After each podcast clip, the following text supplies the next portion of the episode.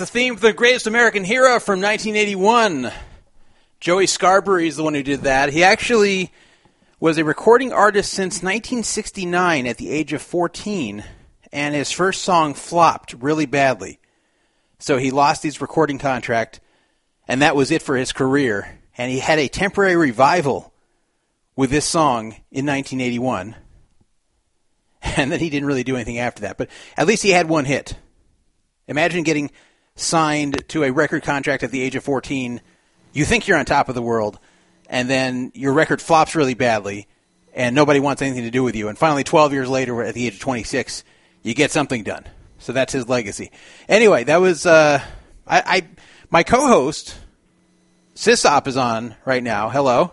Hello, can you hear me? I can hear you, yes. So I am Todd Dandruff Witteles, and I'm 44 years old, so I remember when Greatest American Hero was first run, but I believe you were not even born yet in 1981. Is that correct? That is correct. Yeah, so you don't remember that for sure. Uh, you, you may have remembered uh, reference to the show later. Have you ever seen the show Greatest American Hero? No, I have not. Yeah, it's it's got it's kind of got like a cult following at this point. It it only lasted for uh, three seasons, and it was never really that high in the ratings. Part of it was because it uh, it wasn't promoted that well, and it was uh, preempted a lot. So it probably could have done better than it did. But for whatever reason, it's uh, beloved from people in my generation, and everybody remembers it as much more successful than it actually was. So you ask anybody in their 40s, they will remember the show for sure, and probably watched it at the time. Anyway, Todd, yes. you sound tinny to me. I wonder if it's. Well, you sound me. tinny. You sound tinny to me too. So let's see what the chat room. The chat room can solve this. This is Poker Fraud Alert Radio, by the way, and uh, we're starting about three plus hours late tonight because uh, about half an hour before the show started, I learned that uh, I would not be able to make it at 7:30. It was beyond my control.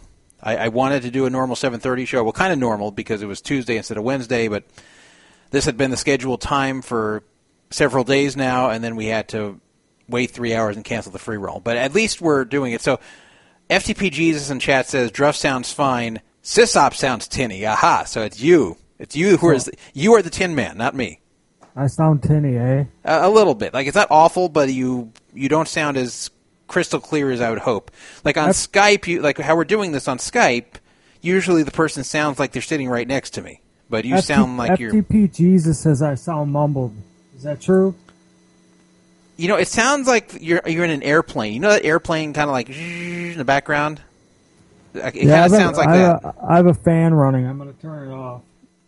Yeah. This is uh, producing the show during the show. Now, in Sysop's defense, he sent me a message on Skype before we started saying, "Do you want to do a sound check before we begin?" And I said, "No, we're late enough. I'm just going to start anyway." Do I sound any better at all?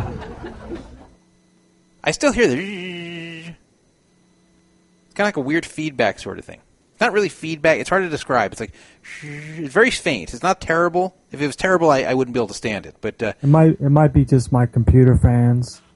It might be. Well, we'll just we'll just go on with it. We'll just right. uh, like if it were awful, I would solve it or have to hang up on you. But it's not terrible. It's just not as clear as it could be. So we'll just have to deal with you being tinny tonight, and that's the way it goes. So anyway, people, uh, the World Series of Poker for July is over. It's completely over for me and completely over for everybody except for nine people, and they will come back to play in November. But for everybody else, it's over, including me. I did not cash in the main event once again. I, I seem to either finish in the top 100 or not cash. So this year, unfortunately, was not cash. In fact, every year it's been not cash except for 2010 when I finished 88th. So still chasing that uh, one year of success in the main event. We'll talk about that some when we get to it. Uh, reason for the overnight show, as I said, we could not do a show at uh, 7:30 as planned, so it was either cancel the show or do the show at uh, 10:30.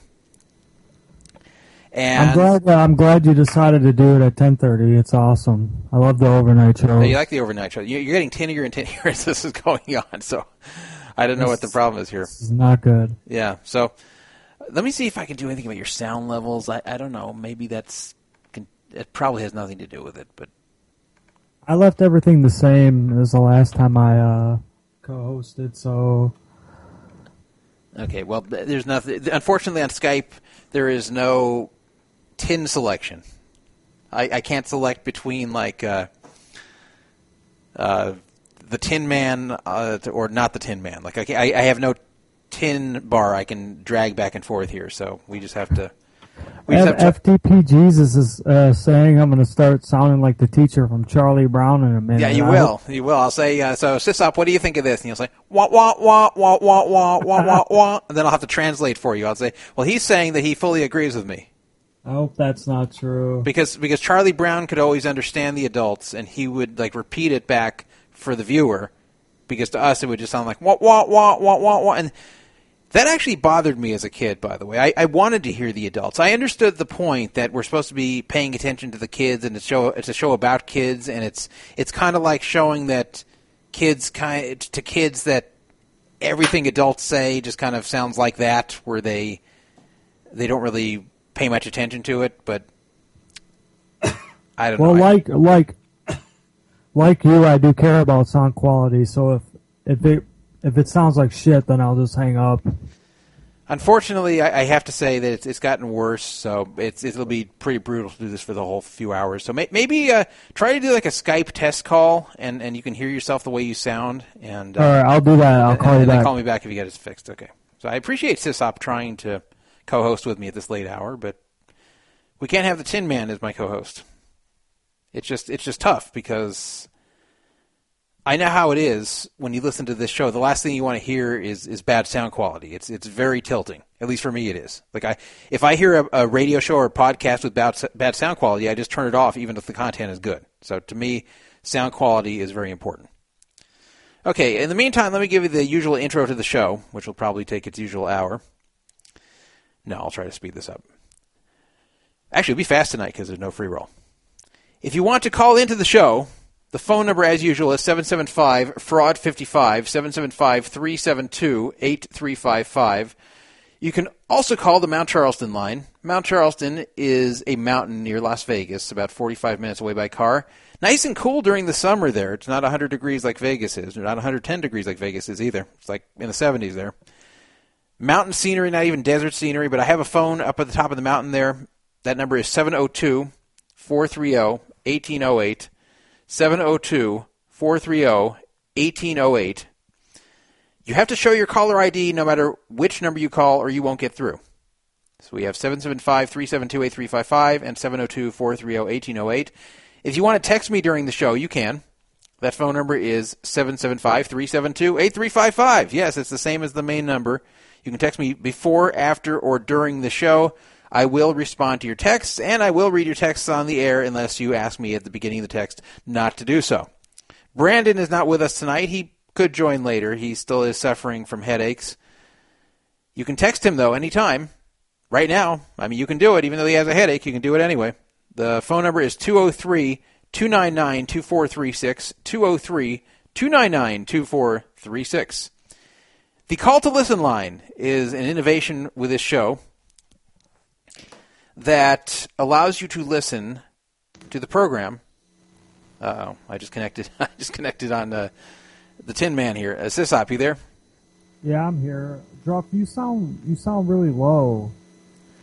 I sound low. I, everybody else says I sound fine. So I don't know what to say. You You sound better now. Yeah, no, you, you still sound like uh, it's kind of in the background with that in the background. So I, I don't know. Last time you were on, it, it was good. This time something's wrong. All right, I'm gonna keep working on it. Keep working. going. Okay. So next time someone asks me to do a sound check, I'm going to do the sound check. The call to listen line, you can listen anywhere that you can dial a phone. You don't need a smartphone. You don't need the internet. You don't need a data plan. All you need is a phone, an old school phone, even your grandmother's phone from the 1950s. It'll work. Any phone that can dial. 712 775 8162. 712 775 8162 is the call to listen line. And when you call that number, you will hear the live show, if the live show is on. Or if the live show is not on, you will hear one of our past shows, which the computer randomly chooses to stream as if it's live. And it does that 24 hours a day, 7 days a week, except when we're live. If you want to listen to the streaming reruns elsewhere, you can just click on the radio tab and listen through there. Or you can get the TuneIn app and listen to the streaming reruns that way. The TuneIn app will also let you listen to whatever show in the past specifically that you want to choose in the archives. And the Stitcher app, another app you can get on your smartphone, you can use to listen to past shows as well. You just can't listen live through the Stitcher app. You can, of course, use iTunes to download the archives or just directly download the MP3 files through our server. Just go to the radio tab near the top of pokerfraudalert.com. The instructions will be there. The call to listen line, though, I think it's great. The call to listen line, if you're listening live, what's great about it is that you're never going to have buffering. You're never going to have any issues if your internet connection isn't perfect. It's just very easy, and it doesn't ever have any trouble. 712-775-8162. If you forget that number, just go to the radio tab. It's printed right there. If you forget any of the phone numbers that I just gave, go to the Flying Stupidity Forum on PokerFraudalert.com and look for the radio thread entitled Official Druff and Drexel Show thread for whatever the date is, and you'll see all those phone numbers up there. You can go in the chat room if you're listening live and chat with the other live listeners. That's the only time we have anyone in our chat room but you can chat with the live listeners there. I typically don't read the chat room much during the show because it's just too much work. There's there's too many things I have to do at once, and if I spend time reading the chat room, then I will not be able to continuously talk on here, which is important because I'm the one hosting the show, especially when I don't have a co-host like right now because my only co-host has a tinny Skype. Let's see what the chat room says right now. See, we have a, a thing from a guy calling himself Druff the, Du- Druff the Jew God, but of course it's not me. It's uh, Quincy Beans from Canada. He says headaches is a cute term for drug problems. I, I don't think so. I don't think so.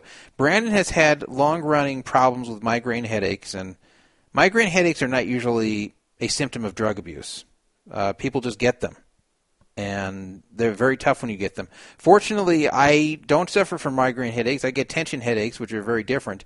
Uh, tension headaches I get a whole lot, but uh, I can usually make them go away through taking pills, and they're usually not terrible. Migraines tend to be terrible. So that's what Brandon's been suffering with, and in fact, he missed the second half of the World Series because of that. Let's see. We need one more shot to this up here. I'm already hearing the background sounds, but let, let- go ahead, talk. Yeah, what's up? Yeah, still not good. It, it's it just sounds like you're in the background. It's kind of fuzzy. It's just it's not uh, it's not clear like it was last week. Um, all right. Give me another shot. Okay. At some point, we're going to have to give up here. We can't have this be fixed sysops Skype radio. That's not something that's going to get the high ratings. It's, it's tough enough to get ratings at this time. I am Greek is saying it's odd to take Ambien to stay awake. I, I don't know if he still takes Ambien a lot. I don't know. So I can't say for sure what causes Brandon's migraines, but I, I don't think it's from, from drug abuse. He doesn't even uh, really take drugs, as far as I know. He has in the past, but it, I, I don't believe he does that now. I I think it's not related to that. I can't say for sure. I'm not watching Brandon 24 seven, but I, I believe these are just things he's getting beyond his control. Whatever it is, I hope he gets better. So, here's the agenda tonight. I want to tell you what the schedule of the upcoming shows is going to be. And some of you are not going to be happy because uh, tonight was a late show and we don't have any free roll because it's late. And the reason I don't do a free roll when we start late is just because there's not enough people for the free roll. So I, I want it to be enough of a field to where it's competitive for the money. Like I, I, I don't want to have 12 people in the free roll. It's just that just seems lame to me. That's why I cancel it when the show's either really late or unscheduled. But let me tell you the schedule for the radio coming up for the next month, for the remainder of July and August. Of course, tonight we're starting at uh, 10:30 p.m. on Tuesday, which usually we have the show on Wednesday. Next week, you won't have to worry about that happening because there's no show. Next week it's canceled. I just can't do it. The following week there will be a show, but once again it's going to be an overnight show. Once again, I cannot do it during the 7:30 hour or anywhere near there, nor can I switch it to a different day. So we're going to do it on the normal day, the normal Wednesday, August 3rd. But the time is going to be 11 p.m. It's going to be an overnight show starting at 11 p.m. Again, no free roll. So when's the next free roll? The next free roll is going to be on August 10th. Yes, it's it's a while away, but that'll be our next free roll, August 10th, because that'll be our first show that should be on schedule at 7:30 p.m. on Wednesday, August 10th. We will have then shows as scheduled for the next three weeks: August 17th, August 24th, August 31st. So all of August should be normal, except for the third. And August 3rd, that'll be an overnight show again at 11 p.m. on Wednesday. Next week, July 27th show will be canceled. There will be no show next week unless uh, Brandon gets better, wants to do one himself, or unless uh, Beer and Poker wants to volunteer to do a show. But it will not be me. I will not be doing a show. I just uh, will not have the availability to do it next week. So this will be the last show for July, at least for me. So I hope it's a good one. Let's see here. So here's the agenda for tonight, past the little announcement about the upcoming shows. A Poker Fraud Alert exclusive. Alan Kessler asked me to investigate this, so I did. Alan Kessler said, "You know, Jared Bleznick, he, he got kicked out of the World Series, and and uh, he somehow got back in two days later. Uh, can you look into that for me?" So I said, "Okay, Mr. Kessler, I will look into this for you." He he went up to me like he looked very agitated in the hallway. Like he saw me in the hallway. It looked like he wanted to say something to me. He's like, "Hey, hey, uh, so any poker fraud these days?" I said, "There's always poker fraud." He said, "Okay, well," I said, "Do you have anything?" Uh, like he he was he looked like he really wanted to say something to me, so I I got it out of him. Like he came up to me, he was just saying weird stuff to me like any poker fraud these days. And I, I knew he wanted to say something. So I, I got it out of him. He wanted me to look into the Jared Bleznick thing. So Jared Bleznick was indeed banned for life in the World Series. And I found out what happened. He did get unbanned days later, thanks to the influence of a famous, a very famous poker pro. Yes. You will not see this reported anywhere else on the web, but I will tell you that I do not have it with certainty, but with a high likelihood that my story is accurate. So I will tell you who that poker pro is that got Jared Bleznick unbanned so quickly, changed a ban for life to a no ban and just a warning. It's a pretty big change. Last chance here for Sysop. Let's see if your sound's any better. Hey, how's it going? Hmm, This is marginal. But I'm still hearing the. it's- What are you What are you hearing? I'm hearing like a background, like. Yeah. Like something in the background? No, it's kind of like a. It's hard to describe. It's it's it's almost like static in a way, like shh. Hmm. The best way I could describe it is like you know when you listen to an airplane announcement when the pilot comes on and says, "All right, hello, yeah, we're we're uh, we're flying over the Grand Canyon right now at thirty-seven thousand feet," and you hear like kind of in the background. That's kind of what it sounds like. Grenada Rogers says I sound better than before. I switched mics. It's a dynamic mic, which is not ideal for a podcast, but I mean, Yeah, it sounds like you got some kind of feedback or some kind of interference going on. Just not a clear connection. That's the problem. So all right. Well, So yeah, if, if, you, if you get it, to- if you get it completely, uh, see, I, I can't leave it on here. It's, it's not just when you talk; I hear it like this the whole time. So uh, I appreciate your wanting to host this. If if you can get this thing gone in the background, then you can call back. But obviously, we can't do this all night with the checking of this. So. Uh, but I thank you for volunteering, and if you can somehow get this working in some way, then uh, let me know. Yeah, see, that's at the end. It's like, I, I can't hear that. that. That'll drive the listeners crazy. It really will. Okay. I guess I'm just solo tonight. That's disappointing. Anyway, so you'll find out who that poker pro is and what the circumstances were, how Jared Bleznick got unbanned so quickly. The World Series of Poker main event had a number of name players that were making it deep. And I started to get worried because there were some people I did not want to see make it deep because I don't like them. Either things they've done or I don't like their personalities. There's people I did not want to see succeed in the main event.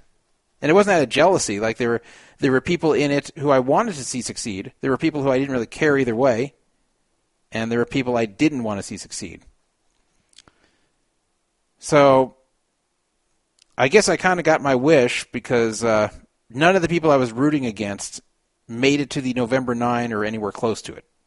So I'll tell you about uh, who could have made it and who did make it. A player named Kyle Bowker, who actually has a lot of success in the tournament trail, did something that people cannot figure out why he would have done it. Kyle Bowker folded quads quad sevens in the main event. Quad sevens were the only thing that could be beating him would be queen ten of spades for a royal flush. That's it. He had the second nuts, folded quad sevens. So we'll discuss that and whether there was any possible reason why he should have folded there on day I think it was day three of the main event. No, it was day two, wasn't it? It was day two. A guy was ejected from the World Series of Poker Little One for One Drop event, the 1,111 buy in one drop event. He was ejected for crazy behavior during the event, but amazingly got a refund. We'll talk about what happened there. Have you ever wondered what would happen if one of the people playing in a poker tournament with you were to die between days one and two, or days two and three, or whatever? What if a poker player died before coming back? Well, it happened. A 26 year old poker player died unexpectedly overnight while still in the WPT 500 event at the beginning of July.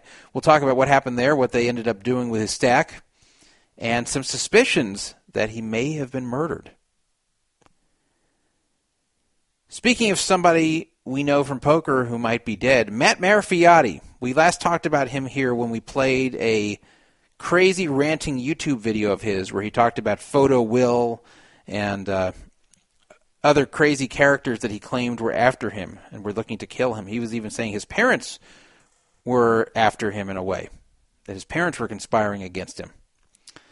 Some people criticized us for the segment. I remember I did the segment with Daredevil. I remember we got some criticism that we were taking advantage of a mentally ill person.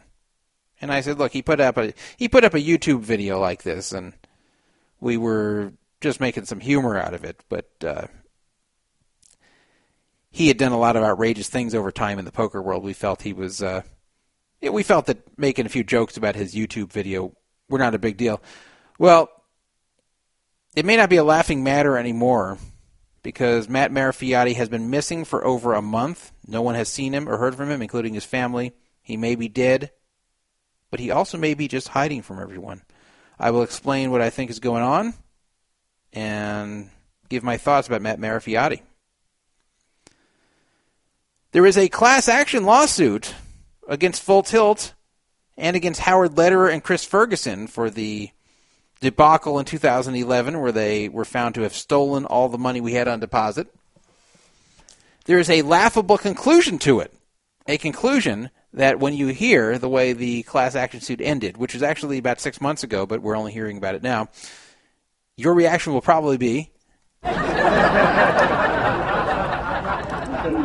I will tell you what that laughable conclusion is when we get to that segment. Ray Bitar, also part of the Full Tilt Poker Board, he received yet another slap on the wrist, this time from the country of Ireland. So he's suffering yet another consequence that doesn't really matter very much. I'll tell you what that is. New Jersey Online Poker will be getting, in addition, addition to their player pool, they're sharing a player pool, not with Delaware, not with Nevada, not even with Pennsylvania, which is trying to get online poker going. Nope. They're going to be sharing a player pool with the UK? Yeah. Soon there will be a poker room where you can only play on it if you're either in the UK or in New Jersey. So we'll talk about that plan. Poker News has lost another well liked reporter. Not lost as in death, but lost as in left. Uh, Chad Holloway already left last year or earlier this year. I forgot exact when, exactly when. Uh, Donnie Peters now leaving. And just give you a little bit of my feelings about that. Uh, I, I'm getting a message from Sysop that this is on my end. So this is the way I solve it. This is the way I'm going to solve it. Because everyone's saying I sound fine, but of course it could just be my Skype. Because when you're hearing me sound okay, that's not through Skype. That's directly through my microphone. So what I'm going to do here is that uh, I'm going to make a phone call. Let's see. We're going to call the Rio. Why not? Let's call the Rio. If the Rio sounds good, then we will know it is not on my end. Thank you for calling the Rio All that sounds Suites fine. Hotel and Casino. For room reservations, please press 1. For restaurant reservations, Sounds good to please me. press 2. For the box office, please press 3. For all other inquiries, please remain on the line and you will be connected to the hotel operator.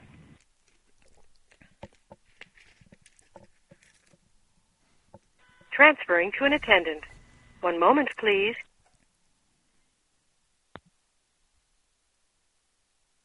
Thank you for calling Rio All Suites Las Vegas.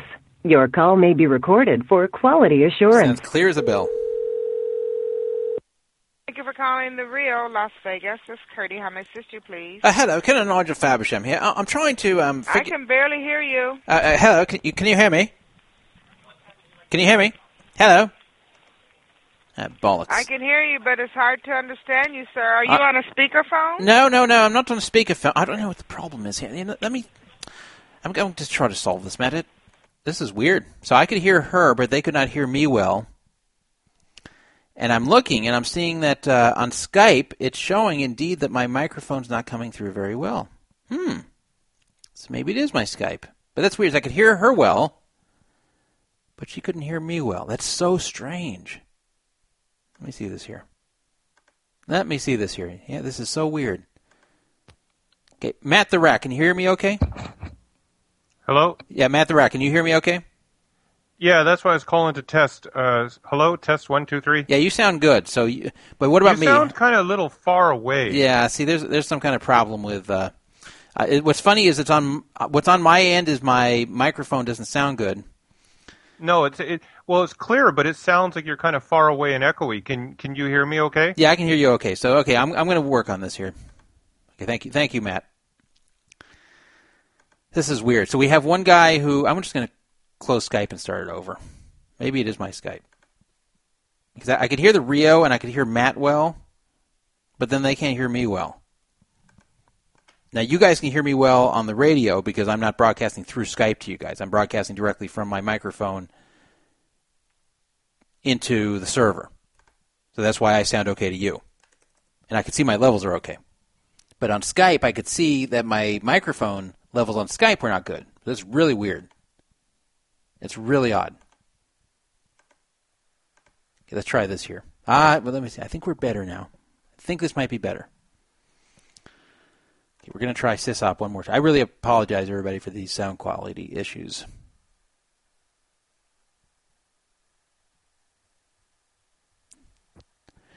Okay, Oh. let's let's see if we're any better here. So, uh, sysop, hello. Hello, can you hear me? Yeah, it, I, it, it's it's considerably better. I sound better. You sound way better. Okay. Yeah, there was something that was uh, going on there with Skype. I, I restarted it. I changed something in the sound settings, and uh, so How do I how do I sound good in chat, people? yeah, you you sound pretty good. There's a little, background noise, but it's it's bearable. So it's much much better. So we- we're going to continue with this. Okay, so let's let's uh, talk about the first topic here, the Jared Bleznick thing. Uh, I I've always thought that there was not thought, but I know that there is a lot of favoritism at the World Series for the big name players, the really big name players, the household name type players, the Phil Ivey types, Phil Hellmuth, uh, Doyle Brunson. He doesn't really play much anymore, but anyone who's a really really big name in poker, Daniel Negreanu, anyone who is known to just about every poker fan gets big time favoritism at the World Series, and they get the benefit of the doubt in rulings. They get to do things other people won't do. They get uh, forgiveness when they break rules. Uh, I, I remember, for example, there was one uh, final table, and Mike Matusow was just allowed to just run up to players during the final table and talk to them, like in between hands. Like he just gets to run on the floor and talk to people at the final table. Like if I tried to just run down the floor, they, they'd grab me and say, "What the hell do you think you're doing?" They'd kick me out if I tried to do that crap. They'd probably give me one warning, and if I did it again, they'd kick me. Mike Matusow just did whenever he felt like it.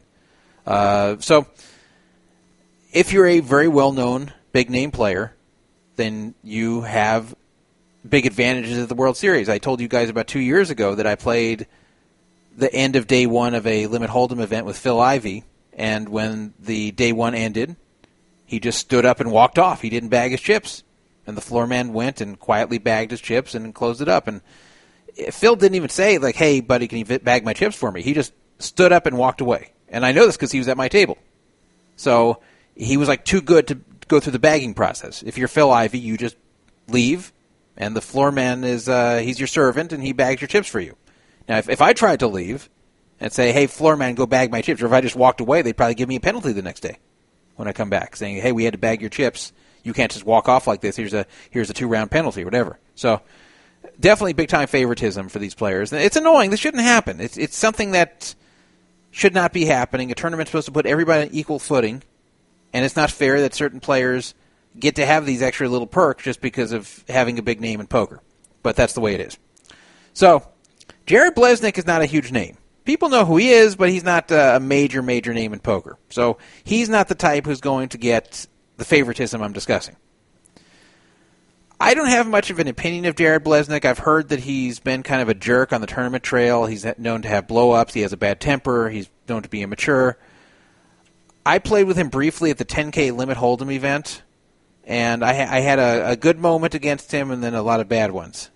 Not personally, he wasn't a jerk to me. Like you know, personally, he acted okay, but uh, he got moved to my Limit Hold'em 10K event table. I was doing fairly well already, and then a big hand went down where I had Queen Ten of Spades. He had Ace King with the King of Spades, and the flop came Ace High All Spades. So we put a lot of action in. No more spades fell, and I won a very big pot. Brock Parker was in there too, and he you know he folded the flop, but got a lot in the pre-flop with him too. So that put me to the chip lead there, and then I shot it all off. And part of the way I shot it all off was because this hand put Jared Bleznick on tilt, and then he started just playing crazy, and I started having to call him down. And I just made all the wrong moves with calling him down. And when I say wrong moves, I don't necessarily mean like wrong in theory, but just when I felt that he was bluffing and called him down, either he wasn't bluffing or he got there at the end uh, with some crazy hand that he was betting the whole way and then you know, made some pair and beat me. Uh, and then the times I folded against him, he didn't have it, and I know this because like I'd fold in a three way hand, and someone else who had worse than me called him down and beat him. So I just was making all the wrong moves against him, and then then he busted because he was pretty much shooting off all his chips. And then after that, I was just losing every single hand in cooler situations where I'm just flopping good and losing every time. So no blame to Jared there. I mean, yeah, he kind of tilted, but that's his right to do as the player. He can play however he wants. Uh, so I have no problem with him personally. I don't really know him very well. In fact, I don't really know him at all, other than that one uh, experience at the table with him this year.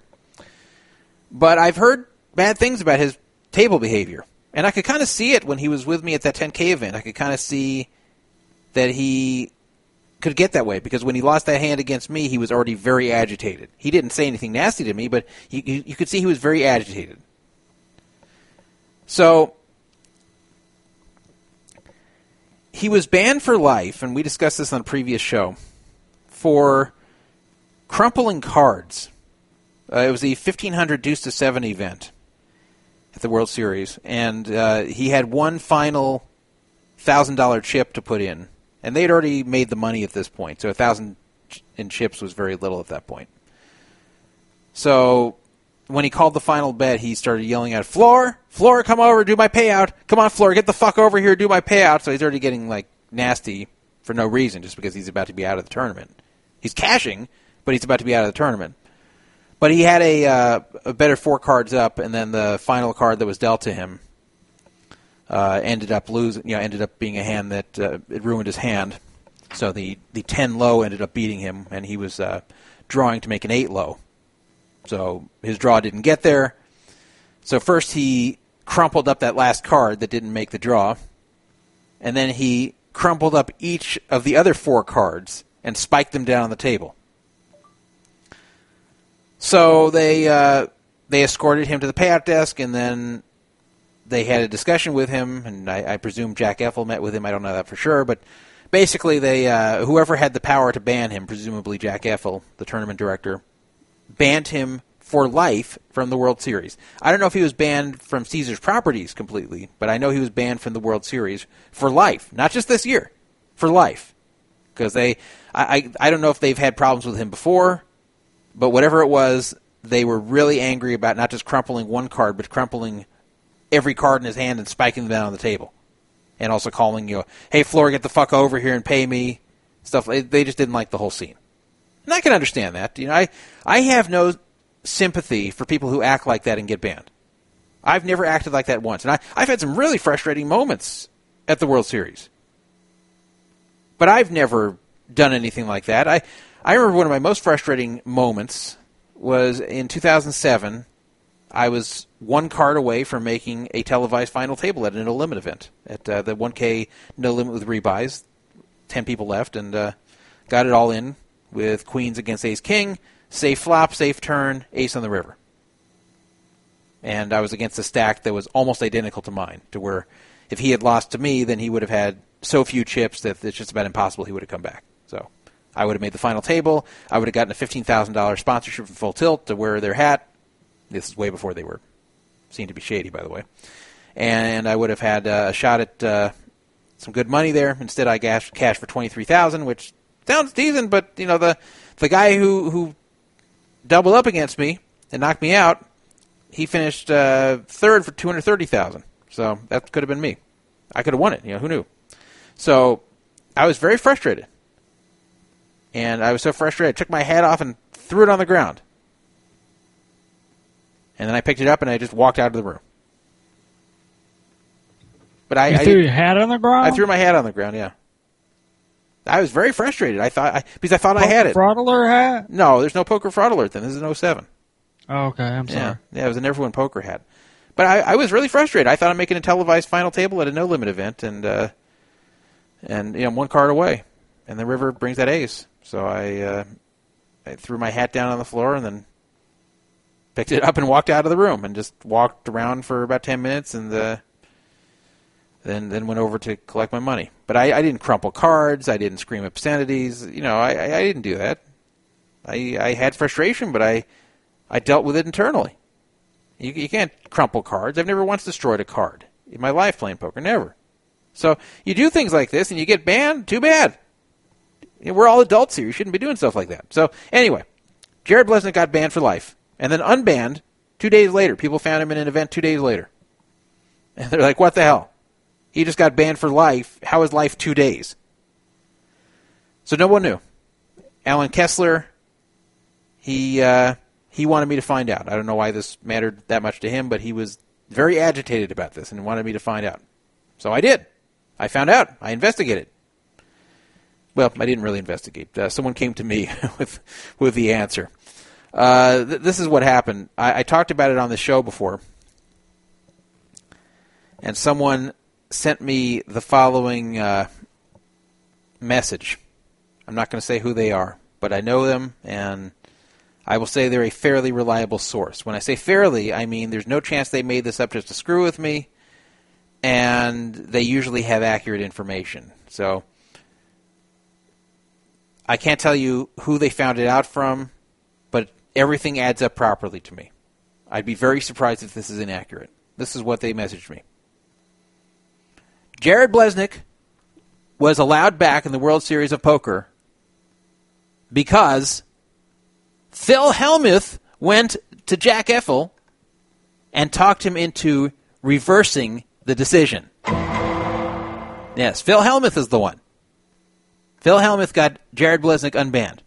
So I guess the two of them are friends. This is what he wrote. Uh, Phil and Jared are friends, and he was able to use his big name and influence in the game to get Effel to reverse Bleznick's ban within two days. Funny how you were just talking about the favoritism on radio last night and how the big stars get special treatment. That's exactly what happened here, though Jared had to get his special treatment by way of a big star, referring to Hellmuth. So that's what the guy wrote to me. As I said, this wasn't some random. This is someone that I believe. And he told me some other details when we discussed it back and forth that I won't read, but uh, I-, I can tell you I believe it.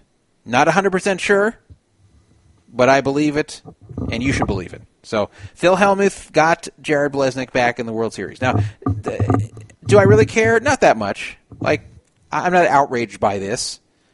Uh, what Bleznick did was obnoxious and shouldn't be done. But like, I'm not going to go. Oh my God, he's ripped. You know, he crumpled cards. He shouldn't be playing again. No, you know, w- with all the scumbags that are playing the World Series, someone who crumples cards, uh, it's inappropriate. But I'm not horrified to see these backs. I, I don't really care either way. Like if I heard Bleznick was banned for life over this, I wouldn't say it's an injustice. And if I heard that he was forgiven, I would say, okay, you know, uh, that's their choice. I'm not outraged by it, but it does kind of bother me that Phil Hellmuth has this power that he can just get people back in after being banned for life. It's not even like it's a compromise, like where he's banned the rest of the World Series but can come back next year. But no, it, it goes from banned for life to not banned at all anymore. All thanks to Hellmuth. Otherwise, uh, Jared pretty much had no chance to get back. Uh, Sysop, what's your opinion on this?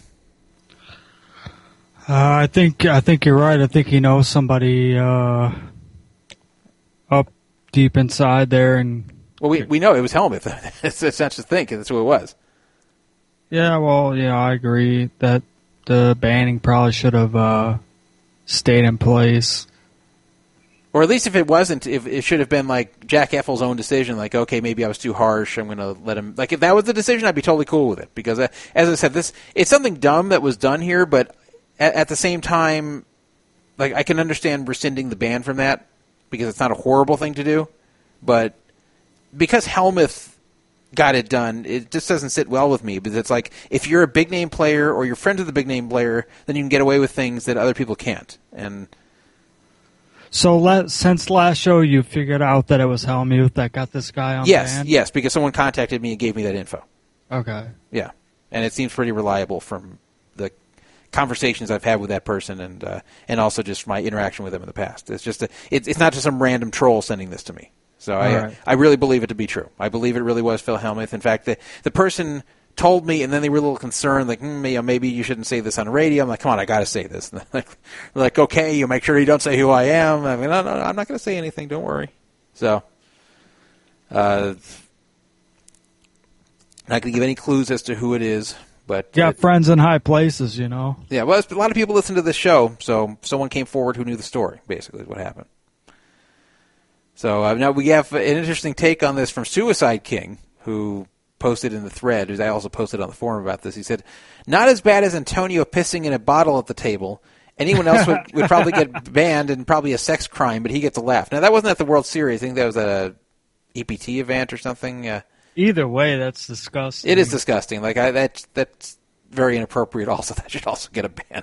To be honest, like uh, uh, Uh, was he? Did he have a bet at who as who could sit there longer? Or yeah, it was something about that. Where something where he couldn't uh, get up from the table. So I forgot what it was, but there's some detail where that was his only option was to piss in the bottle Or- or Jesus lose a bet. Yeah. Christ. Yeah. But yeah, that be, again, if you're a huge name, you get away with things like this. Again, if I pissed in the bottle of the table and people saw this and were grossed out, they'd kick me out. They wouldn't allow me to do that. I couldn't go, "Oh, it's a prop bet." They wouldn't care. They'd kick me Oh, out. they they kick you out. In Yeah, and it's not even like against me. Like it's not like they hate me. It's they do it to any of us. When I say me, I just me or any of you listening to this would get kicked for this. I, I don't think anybody listening to this show has the special privileges that the big name players do, and it, it bothers me that the, not only do they have special privileges, but they their friends get special privileges. So it sucks. It shouldn't happen. It should just be sorry. That's the way it is, or at least if this ban's going to be reversed, it should just be that the World Series decides on its own, not because Phil Hellmuth says it's important to him. You know, I guess they got to keep Hellmuth happy. I guess the World Series is afraid if Hellmuth gets mad, what if he says he's not going to play anymore? But like, could you see Phil Hellmuth quitting the World Series because Jared Bleznick is banned?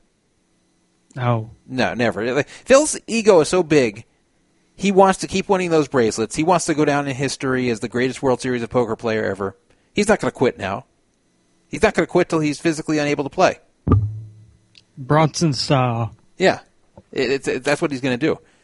So uh, he's never going to quit over something like this. You don't have to kiss his ass. Like you, you, you can do whatever you want. Phil's never going to quit. Phil's going to keep coming back. He's he's addicted to the World Series.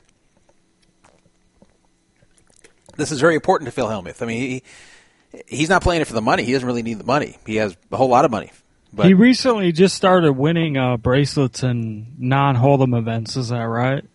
Yeah, yeah, I think so. I think it was all in Hold'em for for the most part. But yeah, he. But you think Phil's going to stop and let other people pass him? There's no way. No way. This is uh, this is Phil's like lifetime achievement. This is what he wants uh, to be remembered for. He's not going to quit and become the, the second or third winningest bracelet you know, bracelet winner at the World Series. He wants to keep it going. So you, I, I don't understand why they have to kiss his ass. They don't have to do anything to keep him there. He's he's going to keep himself there no matter what. Yeah, he's coming in as a fucking King Caesar or whatever he did. He, the whole the whole shebang there. And, and someone posted also in the same thread, and this isn't about Hellmuth, but also about favoritism for big name players. Phil Ivey was gone for most of the World Series, and he came in towards the end. So someone posted a video, Poker News posted a video of Phil Ivey walking to the table, and Jack Effel is following him. And this is from Joe D, who posted it on Poker Fraud Alert. He said, If you look closely, I'm pretty sure that you can see Jack Effel's boner. And it's true. Like, like if you watch the video, Phil Ivey is walking there, and Effel has like an ear to ear grin. Here, I'm going to play the video. Yeah, you hear the laughing.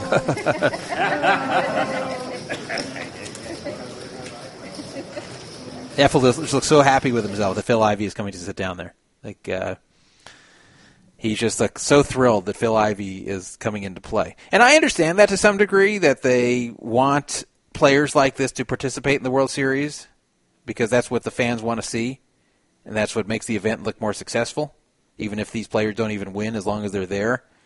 But uh, unfortunately this also means a lot of ass kissing to these guys and I wish it didn't Of course, happen. of I, course. I wish it didn't happen.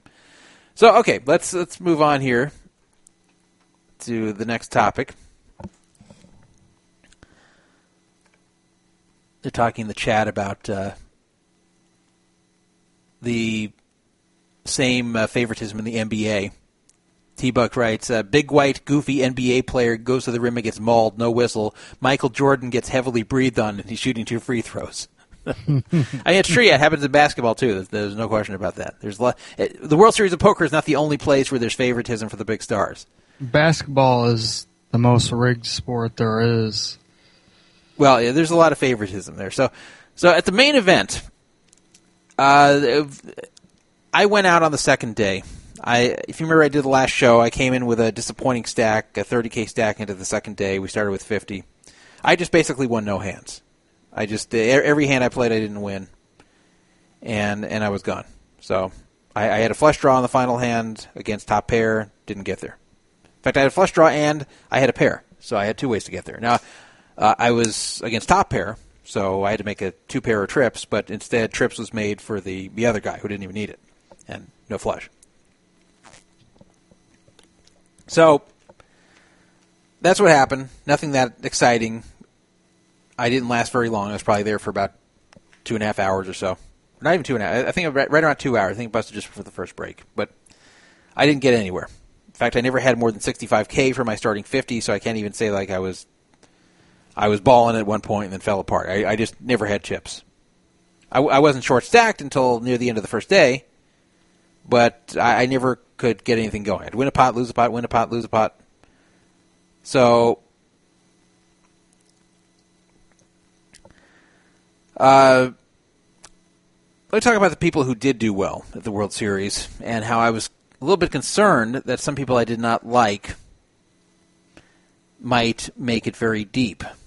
And when I mean very deep, I mean either to the final table or very close to the final table. And I, I just don't like to see that. I just don't like to see certain people that I feel don't deserve to win are winning, even if they they're good players. I just like morally don't deserve to win. So here are some people. Get to my post about this.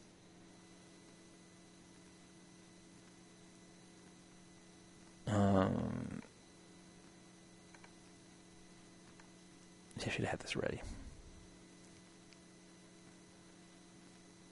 Um, I could have sworn it was in this thread. Yeah, I should I should have had this up. So I was producing the show during the show.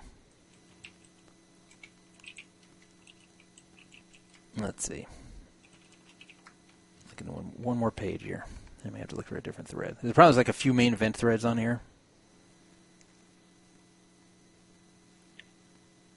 Nah, must be a different thread. Okay, one second here. Uh, one second, people. I'm sorry about this little delay here.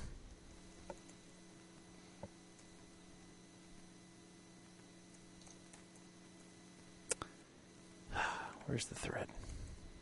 Here we are. I think I found it. Okay, here we are. So here are some people that were uh, doing well in the main event. Here's a list of them. I'm going to tell you which ones that uh, I wanted to see do well and the ones I did not want to see do well of this list. And there's there's others who are doing well, but I'm not going to list them because these are people I'm kind of neutral on. But I'm going to list you people that I either wanted to win or wanted to lose. Daniel Colman, Melanie Weisner, Jared Bleznick, Vladimir Geshkenbein, Sorel Mizzi, Mukul Pahuja, Johnny Chan, Jason Strasser, Dan Heimiller, Brandon Adams, Sean Barrios. All of these people I had an opinion on whether I wanted them to go far or go out very quickly in the main event, and all these people were doing well at one point. This was, uh, I think, on day five or six. I think it was day five at this point. These people were still in. Daniel Colman, I wanted to see lose because he is a hypocritical social justice warrior. And and the thing that bothered me the most was his stupid speech after he won that uh, million dollar one drop event for all that money. Yeah, I remember that. That stupid speech that uh, he doesn't want to promote poker because poker is a damaging game. Poker harms people who can't afford to lose money that play it anyway and lose too much money they can't afford. Blah blah blah blah blah blah. Poker's bad. Poker's evil. I don't want to promote it. Blah blah blah blah. But wait a minute, Daniel. If you feel that way, why are you playing poker for a living? Because you're beating these people. This is how you're making your money. This is how you're making your living. Is beating these people. Yeah, you're beating some other pros too, but you're mainly making money from these people, either directly or indirectly. You're either beating these people directly, which you are sometimes, including that one drop event you won, or you're beating these people indirectly where other poker pros are beating them and you're beating the poker pros. So, bottom line is you are winning money that came from the fish who you feel can't afford to lose it. So, if this is a bad thing, you shouldn't be doing it. But Daniel Colman, he's in the school of thought of do as I say, not as I do. So he he wants to beat these people. He wants to play and exploit these fish, but he doesn't want more fish coming in because it's bad for them. The ones that are there already, he's happy to beat and take their money. But he wants to show you that he cares about them. He doesn't want to encourage more fish to start playing. But he's going to beat the ones that are there. It doesn't make any sense. Oh, we got a hater in the chat room. Larry Laffer says you hate anyone that wins. No, I don't. You'll see. You'll see Larry Laffer when I get down this list. There's some people I was happy to see do well. Uh, none of them ended up doing, you know, getting all that far past uh, that point, but I wanted them to. You'll see. It's not. Uh, I'm not just hating those who won. But Daniel Colman, you, like, you can't make that speech. You can't say I'm above poker I, I think uh, poker is a bad game. I, am I'm, I'm too moral uh, to want to promote it. But oh, I'm going to keep playing it though. No, if if you're that against it, quit playing. But he's not going to quit playing because he he wants the money. So if you're okay with playing poker and beating people who are not as good as you, who are not as skilled as you, who may not realize that they're not as skilled as, as they think they are, if you have no problem doing that, then shut up and play. But exactly. Don't, but don't don't play and, and and say that it's it's so terrible. If it's so terrible, don't do it. And I'm not even saying I agree with his his speech, but I'm saying if he feels this way, he's got to stick behind it. He can't uh, he can't say poker's so awful. Oh, but I'm going to keep playing it for high stakes and, and win all kinds of money doing so and, and beat the fish that I'm saying that I'm trying to protect. It doesn't make any sense. So, uh, and he's done other things. He, he wore these these obnoxious shirts of at Free Palestine at a final table to get that on TV. I hate when people use televised poker tournaments to get political messages out. I don't care what side the political message is. I don't care if it's side I agree with, the side I don't agree with. It's just stupid. It's uh, it's something. It's, it's something that has no place. And then they got mad when Poker Stars didn't want them wearing those shirts, and like they they felt like they were uh, being persecuted in some way. It's so stupid. Like they this this is someone who I think is uh, insufferable. This is someone I think is a hypocrite. This is someone who I think believes that he's very uh, deep thoughted and enlightened, when in reality he's just an immature kid that uh, doesn't really understand life yet. Right. They want to claim uh, free speech, right? But it's also the uh, tournament, you know, prerogative to nip that in the bud if yeah. they want. Right? Yeah, you don't you, you don't get to go to somebody else's tournament they're running and, and dictate the rules of what you can wear and what's going to exactly. be on TV. That's that's not your right to do. You uh, exactly. You you can walk around uh, on the on the sidewalk wearing a shirt uh, stating uh, some kind of political view. You have a right to do that, but uh, the, on a a tournament that's being televised, they have a right to tell you what you can wear and what you can't wear. If you don't exactly. like it, then don't play the tournament. So I, I didn't want him to win. Melanie Weisner, and the problem is he was he was uh, way up there in chips. He was the chip leader at one point. He was second chip leader, third chip leader. I was afraid he's going to get real deep. Melanie Weisner. I once got along with her years ago, but uh, I later found that she was kind of shady. And uh, the worst thing she did was she promoted lock poker long, long, long after knowing it was a scam. In fact, three years ago, we had a discussion we had a discussion about Lock, and I said, uh, she said, you know, please, you know, you're someone I respect. Please don't say these bad things about me. I'm just trying to uh, make things better. I said, if you want to make things better, leave Lock and, and tell everyone why you're leaving. No, no, no, I can't do that. If I do that, no one's going to get paid. The only chance of everyone getting anyone getting paid is to try to, uh, you know, work with them and, and we're like the voice for the players. And I said, you know, I've heard this before from Joe Sebok with with UB. Like I, that's that excuse doesn't fly with me. She said, look, can you just give it three weeks? Just give it three weeks I forgot it was three or six weeks, some kind of number of weeks that wasn't that many. And and and if there's no improvement by then in the payout situation on Lock, uh, me and and these other pros that I'm working with about this, we're all going to leave together. Well, those weeks passed and she didn't leave. She waited a very long time to leave. Would she respond to me after that? Of course not. So she kept promoting Lock Poker long after knowing it was a scam, long after knowing that they were not paying out. And it also came out that she was taking advantage of the situation because she was getting priority cash outs in, in exchange for continuing to promote it. So she was buying up people's lock money for 75 cents on the dollar. So she's making 25 cents on the dollar off of people who can't cash out because she was getting priority cash out. So not only is she promoting the site, But was it proven that she was getting priority yes, cash yeah, outs? she she she was messaging people that hey, I have priority cash outs. You know, I can buy Okay. yours for 75 cents. Yeah. All so right. she acted like she was helping. She's like, "Hey, they can't get their money off. I'm trying to help them." Well, if you want to help them, do 100 percent. Like, uh, a, I would feel bad if I had been promoting a scam site and people had their money stuck on there.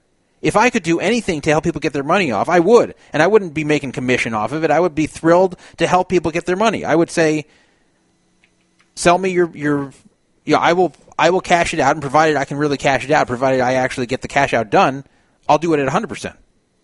Why, why, make 25% commission on that when you were the one promoting the site in the first place and continuing to promote it for a very long time after they weren't paying?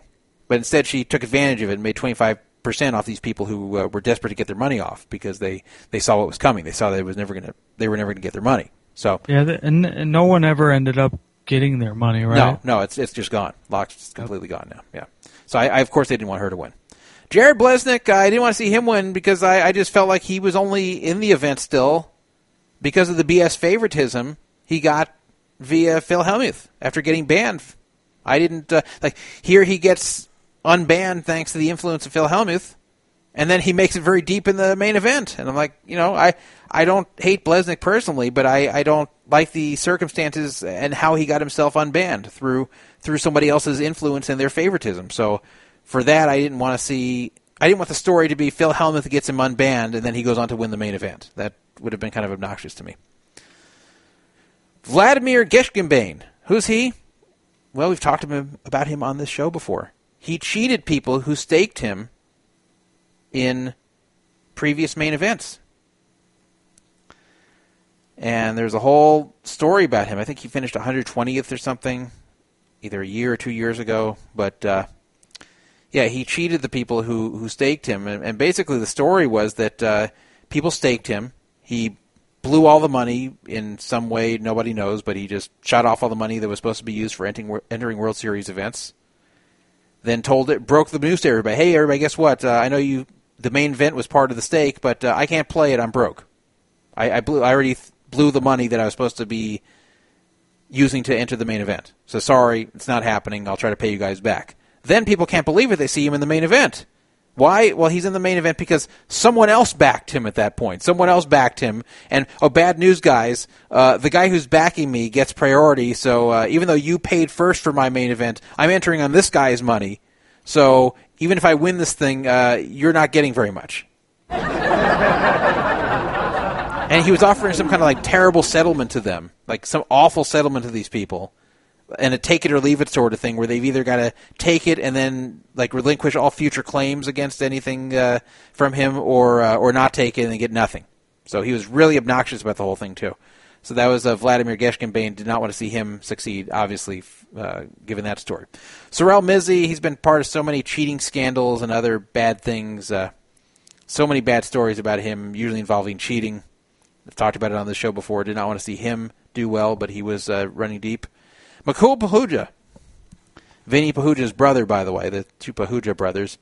Uh, both good tournament players. I, I played with Mukul last year, and the reason I did not want to see him win was because he was a dick to me at the 50-50 no limit event last year. That's where 50% of the field gets paid. But I ran pretty deep in that. I finished uh, 40th, and uh, I, I took a bad beat to go out, uh, three outer on the river. Uh, but uh, Mukul Pahuja, he made the final table and finished like fourth, I think. But my problem with him was that uh, I was at a very tough table. Not the one I busted from. The one I got moved to was much better, and I actually started to run chips back up there before I took that bad beat. But Mukul Pahuja was at the very tough table I was at on day two. And I kept having these crappy situations where people were going over the top on me at all the wrong times. So, like, uh, when I've got a big hand where I'm happy to call it all off, that's when they're folding pre-flop. And when I've uh, got something like pocket sixes or or jack nine suited or whatever, and I raise pre-flop, then they're three betting me, you know, for or three betting me all in, and obviously, you know, I'm, I'm folding here. I'm not. I wasn't so short I had to call that off. So, like, I, I'm always in these spots where I kept being in these spots where people kept running me off hands, and it gave me a very bad table image. Just it just seemed like every time I'm raising, people are three betting me, and I'm folding, or if I'm three betting, they're four betting me and I'm folding. So I had a terrible table image. It was just the way it worked because of the hands I happened to have. I mean, yeah, I could have just taken a stand. Okay, I'm calling off the jack nine, but I, I didn't want to do it. Like, what, what's that going to prove other than uh, I'm, I'm probably calling off with a far inferior hand. I'm probably going to lose. So uh, Mukul Pahuja did this to me a few times, which, which is fine. You know, that's the way he's playing, and he's he's noticing he can run me off hands. He can he can do it. But what pissed me off was I said nothing to him as he's doing all this, and like the third time he did it, and I folded. He says, "What? You have nothing in your rage that you that you can th- three bet and not call a four bet? Like, what, what's the problem here?" He starts mocking me when I'm folding. He's beating me every hand without having to see any any showdown or even without a flop. And, and and then he mocks me about it. What? There's nothing in your range. You can you can three bet. Or you can't four bet. Like, why say that to me? You're you're beating me in the hands. Why be a dick like that? And it's not like I put any beat on him. Like I don't think I had beaten him in the hand yet. So so why why do that? Why say something like that to me? So I, I just thought the guy was a dick, and I was. Uh, there's no reason for it either. I, like I had no history with him. I never played with him before. I've never talked to him before. I don't know any of his friends. Like there's there's no re- I don't think he even knew who I was. So it wasn't from some dislike he had of me. He just decided to be a dick there. So I'm like, you know what? I, I'm not rooting for this guy either. Now, people I hoped would do well. Johnny Chan was running deep. Why Johnny Chan? Why was I rooting for him? Well, I don't know. Just because he's Johnny Chan. just because he's uh, because you know, the hero of poker in the '80s. Uh, because uh, you know, I, I know Johnny Chan kept uh, getting involved in some weird businesses He- and stuff. He smells an orange. Yeah, he gets involved in all those weird businesses. It's kind of on the fringe of having to do with poker, and will associate his name with anything that he thinks to make him money. But I know he's not perfect. But you know, it's just Johnny Chan. I just kind of, uh, I, I guess the remainder of a poker fanboy in me wanted to see him uh, have some kind of very deep run. Thought it'd be interesting. Jason Strasser. I wanted to see him do well. I remember Strasser won or whatever from online from many years ago. I thought he was gone. I thought he was one of these online kids of the mid 2000s that just, uh, for whatever reason, left poker. I don't know if he went broke or just got sick of it, but he was just gone a long time, and here he was back. And when I played with him, uh, he was nice, uh, very pleasant to have at the table. He uh, he knew who I was. I knew who he was. And so, yeah, I thought it seemed like a nice guy. Happy to see him back and ha- happy to see him doing well. I don't know what position he finished, but he didn't uh, run super deep. But at that point, he was doing well. Dan Heimiller. You know, Dan Heimiller, I don't really know him. I know who he is, but I don't really know him. He's a weird guy. He had this really, really weird website. I don't know if it's still up, but a really, really weird website. Uh, very weird play style too. I play, used to play him in Limit Hold'em all the time on Poker Stars. Play, he played there as Lenny, and he he just had a really weird play style. And I remember I I mentioned that in the chat. I said, you know, this Lenny guy has a really weird play style. And someone said, if you think his play style is weird, uh, you should meet the guy behind the play style. It's even weirder. But uh, the, the truth is, is that uh, Dan Heimiller, he, he's an underrated old school player who really always brings it. He's he's someone who a lot of people don't think of as, as a very good player, but actually is. And I'll tell you, one person who respects his game is Phil Ivey. When Phil Ivey won his bracelet last year, uh, and, and had all these bracelet bets, of the people remaining, he said the one he didn't want to see get chips with like four people left, and Dan Heimiller is one of them, but he was short stacked. He said, "I'm I'm worried about Dan Heimiller getting chips. He's the only one that I'm concerned about." Ivey told people because he said that uh, Heimiller's tough, and Highmiller's not going to be intimidated by him. So uh, he was fortunate that Heimiller never got that many chips and eventually went out, but that was who he definitely did not want to face there. This is from Phil Ivey. Brandon Adams used to post on Never Win Poker. Always been a nice guy in our interactions. I remember one time uh, he told me he wanted to take me to dinner or lunch or something like that. I went to a meal with him and talked to him for a while. Uh, just, just always a nice, soft-spoken guy. Uh, saw him last year briefly. Played at my uh, 10K Limit Hold'em event. Neither of us did well that day. But uh, always been nice when I've seen him. So Brandon Adams uh, was running deep there, and I was hoping he would do well. Sean Barrios, he's a good recreational player. Uh, he actually still holds a job. He was actually in the military. He told me he just got discharged or is about to be discharged in, in uh, late July. But uh, he, he's a recreational player, very nice guy. Uh, my first time really talking with him, but he's he's was very nice to play with, and you know he he'll be the first to tell you he's not a pro, and he doesn't have an ego. You can tell when you're playing with him there, but uh, he's had a lot of good results. He even finished uh, second at the 10K limit hold'em this year. So he and I were the two chip leaders in the middle of day one, but we went opposite directions. Too bad I wasn't the one facing him heads up at the final table. That would have been nice. But anyway, uh, he's an easy one to root for. Now, all these people, all these people did not make the final table or even get close to the final table. All these people uh, fell apart. I, I, didn't exactly follow where they all went, but uh, some of them were doing really well at one point. Uh, Melanie Weisner was at or near the top. Daniel Colman was at near the top even later than that. Maria Ho, I didn't mention her on this list, but she was uh, the first one to 2 million chips. But then she started to lose from that point and kind of never really, really recovered. Maria Ho, I didn't really care either way. Uh, I'm really neutral on Maria Ho. I don't like her or dislike her. I'm really, really neutral on her. She was really someone where she did well. I'd say, all right, she did well. If she didn't do well, or she you know lost from that point, I'd say, okay, whatever. Like I, it's really someone I didn't really care either way.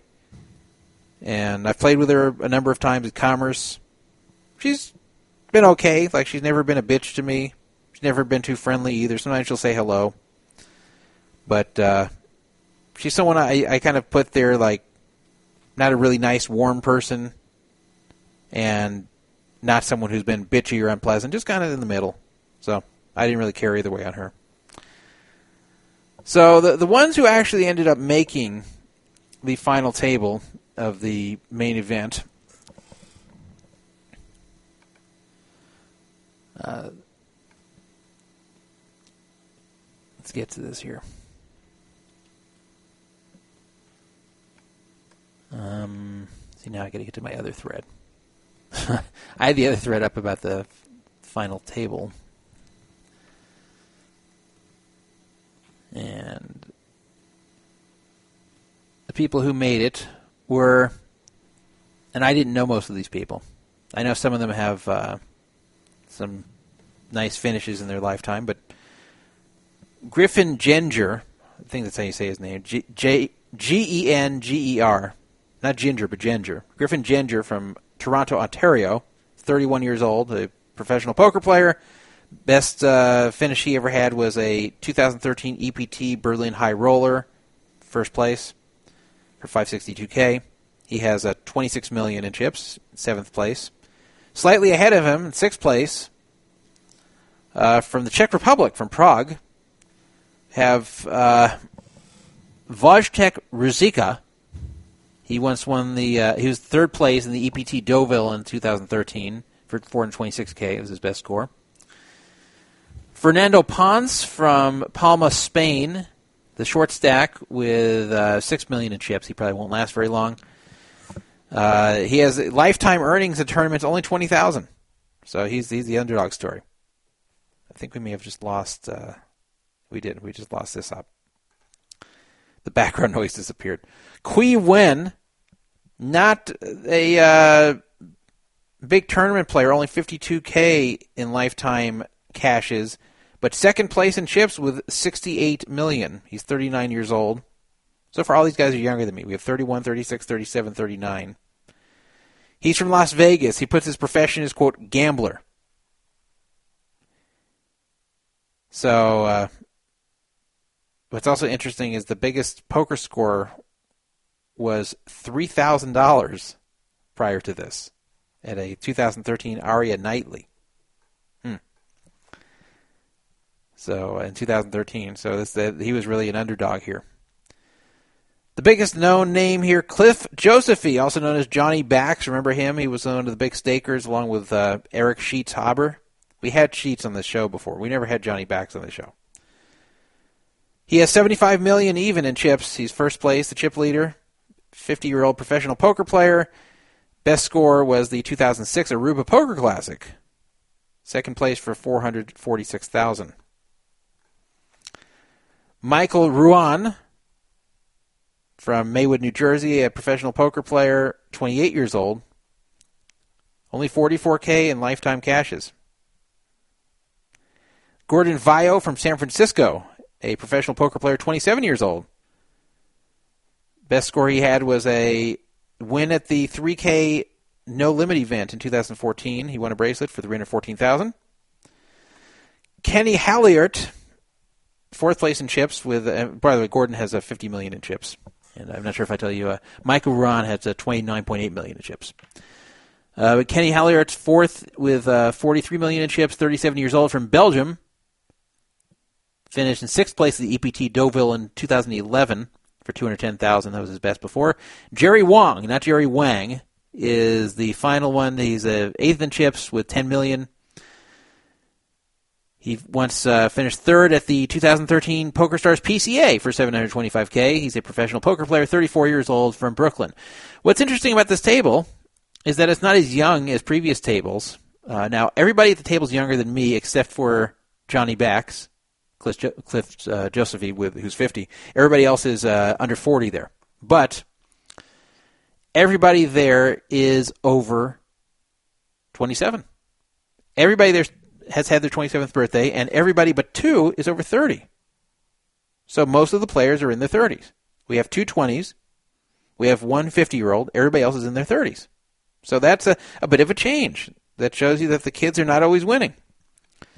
We've had in recent years all these young kids who are just uh, barely qualifying to even be old enough to play at the World Series, but not this year. This year, everybody who's at the World Series could have played as long as six years ago. And most of them could have played as long as 10 years ago, or some 15 years ago. So, let's see, we have one, two, three, four, five players who are over 35. We have six players who are over 34. That's a big change. Because uh, I, I would have expected a lot more young players to make the final table, but it didn't happen this year. So, the oldest player who's won the main event since 2008 was 27 years old, and that was uh, Martin Jacobson two years ago. That was the oldest from 2008 through 2015. 27. That shows you how the kids were taking over. This year, unless Gordon Vayo wins, which is possible, he's third in chips, we're not going to have another 27 year old winning. Everybody is older than 27 except for Gordon Vayo, who's 27. So, this is actually a good year for those in their 30s at the main event. Who am I rooting for? Answer nobody. I, I don't really care. I do not really care. At my first day's table, I was younger than average, by the way. The average age of the table was older than me. A lot of people at the table around 50 or late 40s, and even the ones younger who looked younger than me didn't look that much younger. So it's not a young event, it never has been. But the young players were just kicking ass since 2008. Martin Jacobson at 27 was the old man.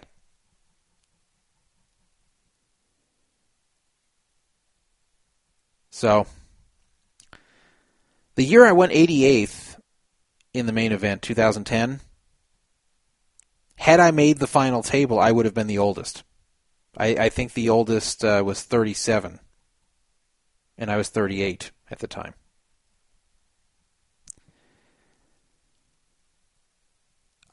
I didn't look this year, but last year the median age at the World Series, the entire World Series of all the events was like 42 point something. So I was just a tiny bit above the median at 43. And that makes sense to me from looking around. It's it's not really the World Series. A lot of the winners are younger, but the the entrants overall are not that young. It's it's really there's a lot of middle aged people at the World Series of Poker, including myself.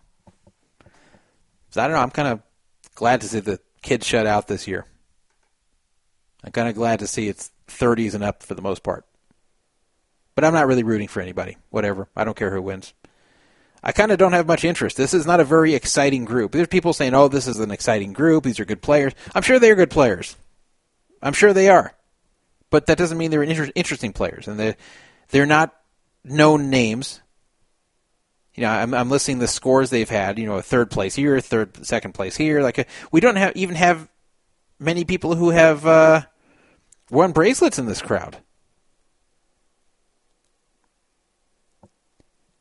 And we don't have uh, ones who you just know as uh, tournament players who are repeatedly having success.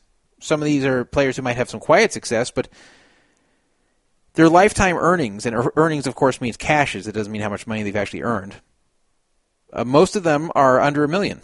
Some of them are way under a million. Some of them are way under a hundred thousand. Uh, the highest of all of them, as far as lifetime cashes, is Cliff Josephy, Johnny Backs with 2.6 million. Everybody else, like you have 1.3, 1.1, 20,000, 52,000, 2.6, which is Cliff Josephy, 44,000, 974,000, 1.7 million, 1.3 million. Now these may sound like big numbers to you, but think about me. Am I a guy who's on the tournament trail all the time? No, I play the World Series and that's it. Uh, my big scores were really two events two years ago, but even they they weren't that huge. And even I have uh, approaching nine hundred thousand in caches.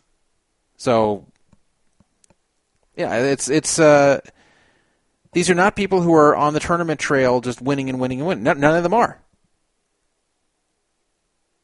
These are not bad players. I mean, these are good players here, but they're, they're not interesting for TV. They're just not. So it's not very exciting. There's not a lot of stories behind them that are interesting. The most interesting person is is Johnny Backs. Everybody else is kind of generic.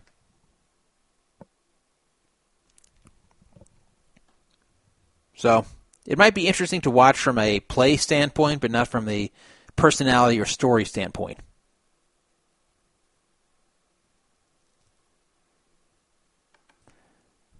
I see in the chat room we have that LOL wow guy who's known as Gay Sex on another site.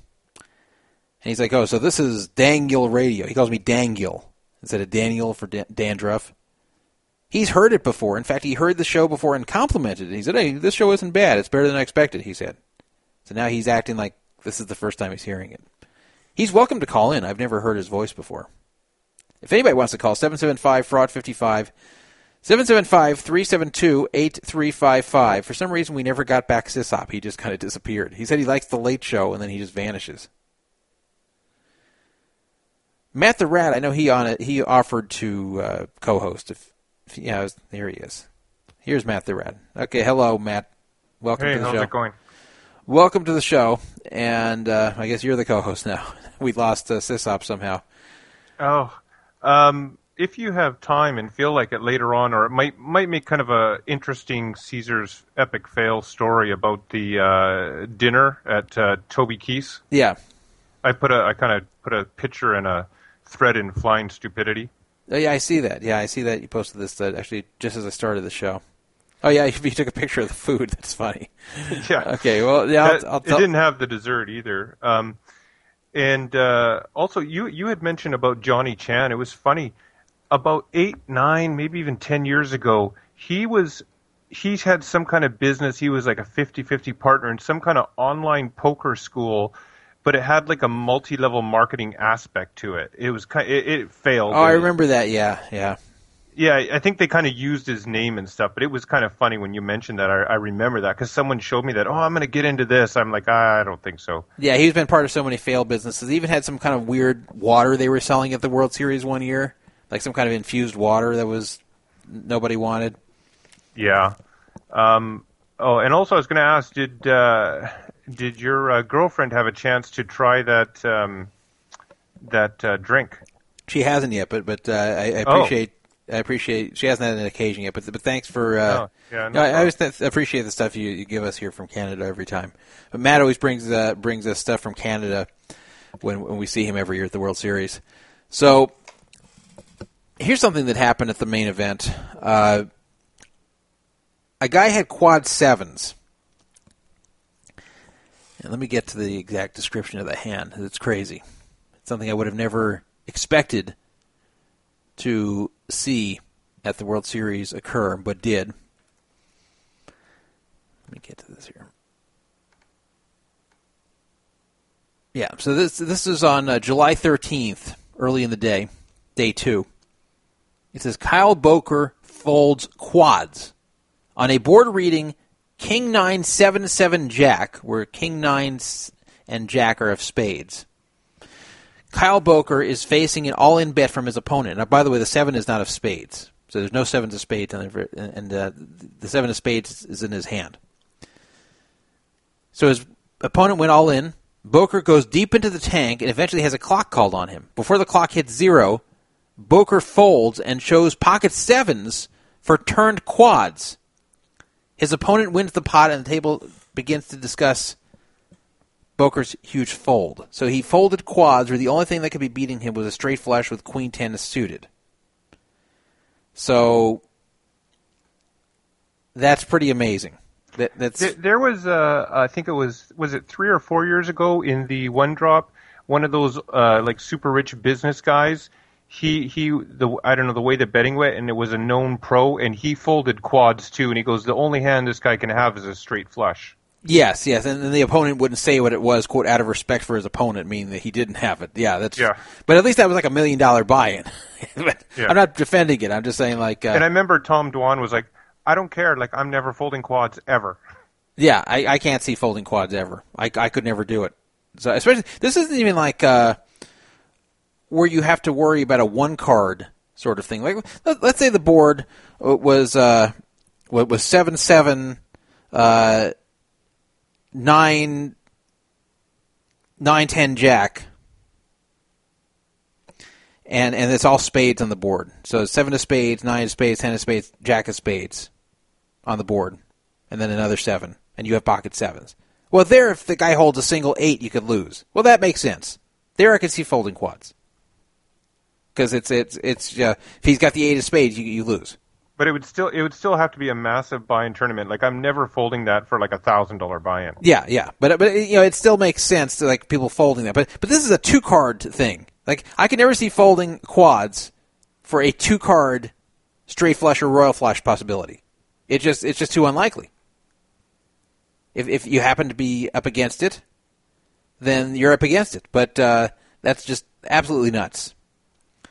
So yeah, the guy folded quads. And uh, the funny thing is, this isn't a fish that doesn't have a history in poker. He actually has good results. Let's look at his Hendon mob. He actually is, is like a real tournament player, which is weird. Uh, the funny thing is on Hendon mob, everyone's been looking him up. It says his popularity is like spiked because everyone wants to see like who's the guy who folded quads. But he won an event this year at the World Series. He won the 3K PLO 8 event. He was 10th place this year in the 1500 uh, mixed no limit hold'em and pot limit Omaha. He finished 12th this year at the 565 PLO. He's also uh, let's see some big scores he's had. He's had uh, in a $560 event in uh, Atlantic City at Borgata. He won for 50k. He has a bunch of scores. He has uh, the 10k uh, main event at the World Series of Poker in 2014, finished 71st. This guy has a lot of scores. I think he has like 2.8 million in uh, live earnings. So how, how does someone with 2.8 million in cashes, who seems to be a very good tournament player from his results, fold quads there? And and the the opponent never showed what he had. So either the opponent was embarrassed that uh, he got read this way and, and, and quads got folded, or I, I don't think he had it though. I think the opponent's like, oh my god, I can't believe I got away with this. Would would you if you were the guy? Okay, not the guy that folded quads, but the other guy folded quads, and you didn't have it. Would you show? No, No, I wouldn't show it. I, I usually don't needle people when they, uh, unless they're assholes. Usually, I don't, I don't needle them when they've laid down a better hand than what I have when I've gone all in. Uh, so I probably wouldn't have shown. But I, I think that uh,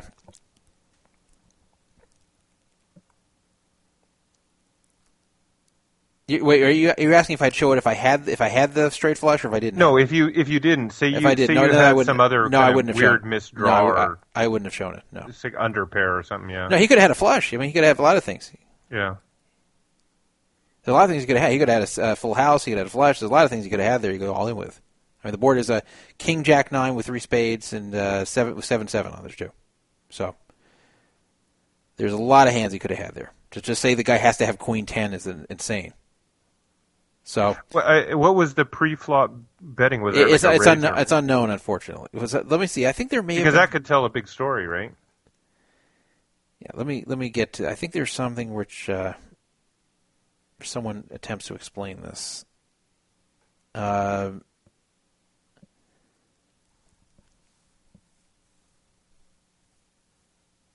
The sevens probably raised, and then the the other guy probably just called in position. yeah, it was probably something like that. He said, "Oh, he's got to have queen ten." Probably something like that.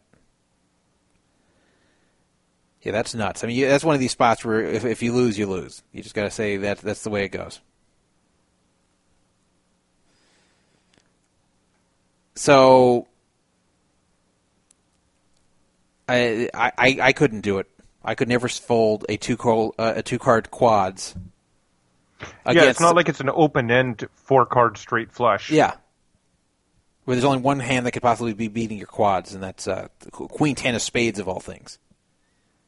It's not even like a situation like you see. You, you think the person may have had Ace King suited, and then the board comes up with a Jack Ten Queen of that suit, and you think, "Wow, I really put him on Ace Queen Ace King suited the whole way." Now now this makes him a royal, and he's going all in. That that would make a little more sense. yeah. This is Queen Ten. Like, eh, how do you put him on that? I Like, how, how do you say he's got to have Queen Ten for him folding quads? So, I think it was dumb. I think most people, a few people are saying, "Oh, that's uh, he's probably right. He probably made a soul read." I don't believe it. I think he made a big mistake, and the fact that uh, uh, we haven't heard from the opponent, like, "Oh my God, how did you do that?" Like, you think maybe the opponent would have at least come up like afterwards that, "Hey, you know, you has actually had an amazing laydown. He's actually had uh, the royal. I actually had the straight flush there." I think because we haven't heard anything from that opponent, he probably didn't. Uh, he probably didn't have it. It, it's hard to tell if Muck Ficon is being sarcastic or not. He's like, "You fold quads every time as someone shoves on you with quads, you're beat." No, obviously he's being sarcastic. Yeah. So, so all right, uh, th- that happened. Now, last World Series story. Then we'll be probably done talking about the World Series for several months. A guy was ejected from the little one for one drop. This is the one thousand one hundred eleven dollar one drop event, not the big one that uh, is for over a hundred thousand. For acting just totally nuts at the table, to where they eventually had to physically restrain him and they ejected him, but they gave him a refund.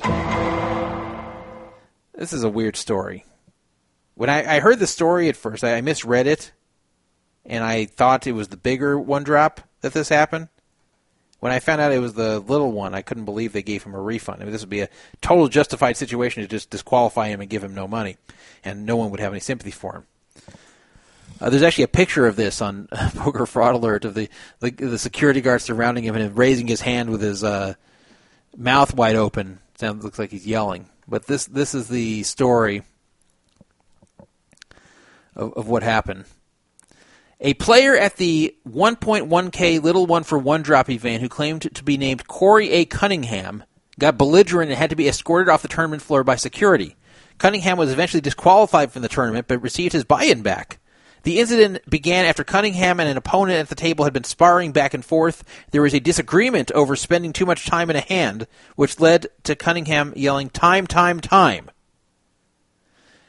Security was called to the floor. Tournament director Jack Effel tried to reason with Cunningham, but he got progressively more aggressive as time went on. By this point, a crowd had gathered around Cunningham's table, and action grinded to a halt in the tournament. Security was called to the table. Sec- uh, Cunningham then screamed at security to, quote, get the fuck away. That's not a good thing to do when your security's coming because you're being belligerent at the table. Cunningham was yelling at the dealer to show him what his opponent had, but she put the cards in the muck. Eventually, Cunningham had to be physically dragged away from the table by a couple of players while security assisted. Now, I want to know this. I saw a picture with several security guards around him, and he looks like a normal guy. It's not like he's some, like, you know, massive dude that would be hard to drag away. How come security couldn't handle this? Why are players at the table having to get involved with dragging him away? it, it provided that story is correct. Like, why why is that happening? Why isn't security just? I'm telling you, if there's some guy going nuts at the table, I'm not getting involved with dragging him away. I'll let security do it. That's not my job. But uh, I guess some players at the table decided to help out. He said he'd be dragged away by a couple players while security assisted. Shouldn't it be the other way around that security drags him while the players maybe assist if he's too much trouble? But they dragged him away, and somehow, despite all this, despite the fact that uh, he told security to get the fuck away, despite the fact that he wouldn't calm down when Jack Effels was trying to reason with him, they had to freeze the tournament, and that uh, security and other players had to drag him away. They gave him his thousand dollars back, which is crazy. If there's ever a time to confiscate it, and I think they'd be very much on strong legal footing to do so, it would be here. Disqualification is uh, a legitimate reason to lose. Now, they can't just disqualify you for a, a, a slight infraction and take your money. There, you might have a complaint to gaming that'd be valid, but I, I think here there is enough uh, evidence against the guy, a mountain of evidence against the guy, that the disqualification was justified, more than justified. So I'm very surprised they gave him the money. Uh, they probably just did it to provo- uh, to avoid any kind of PR nightmare where the guy doesn't go to the press and claim that they uh, found a flimsy excuse to boot him and uh, and took his money. But you you think the World Series could have easily responded with, "Look, there's a million witnesses to this. The guy was going so nuts. Uh, we had to finally physically remove him, and we have so many witnesses who will back us on this. Like, I, I can't see how the World Series would ever look bad just disqualifying him and taking his money. Like, you're under control of your own behavior. This wasn't an accidental thing. I don't know what this guy's problem was, but when you do this and you get disqualified, uh, like if I did this and got, I, I would not even think of asking for my money back. And if I did and they said no, I, I would understand. Like I understand when I sit at a tournament that I, ha- I have to treat everyone with respect, or I can get disqualified and my money's gone. And that includes other players, that includes the dealers, that includes the tournament director, that includes anyone around there. And acting like that, if I got disqualified, I totally understand why they wouldn't give me my money back. That was weird. He he doesn't deserve his money back. In fact, all this does is encourage people to do this again because they feel like they're almost free rolling.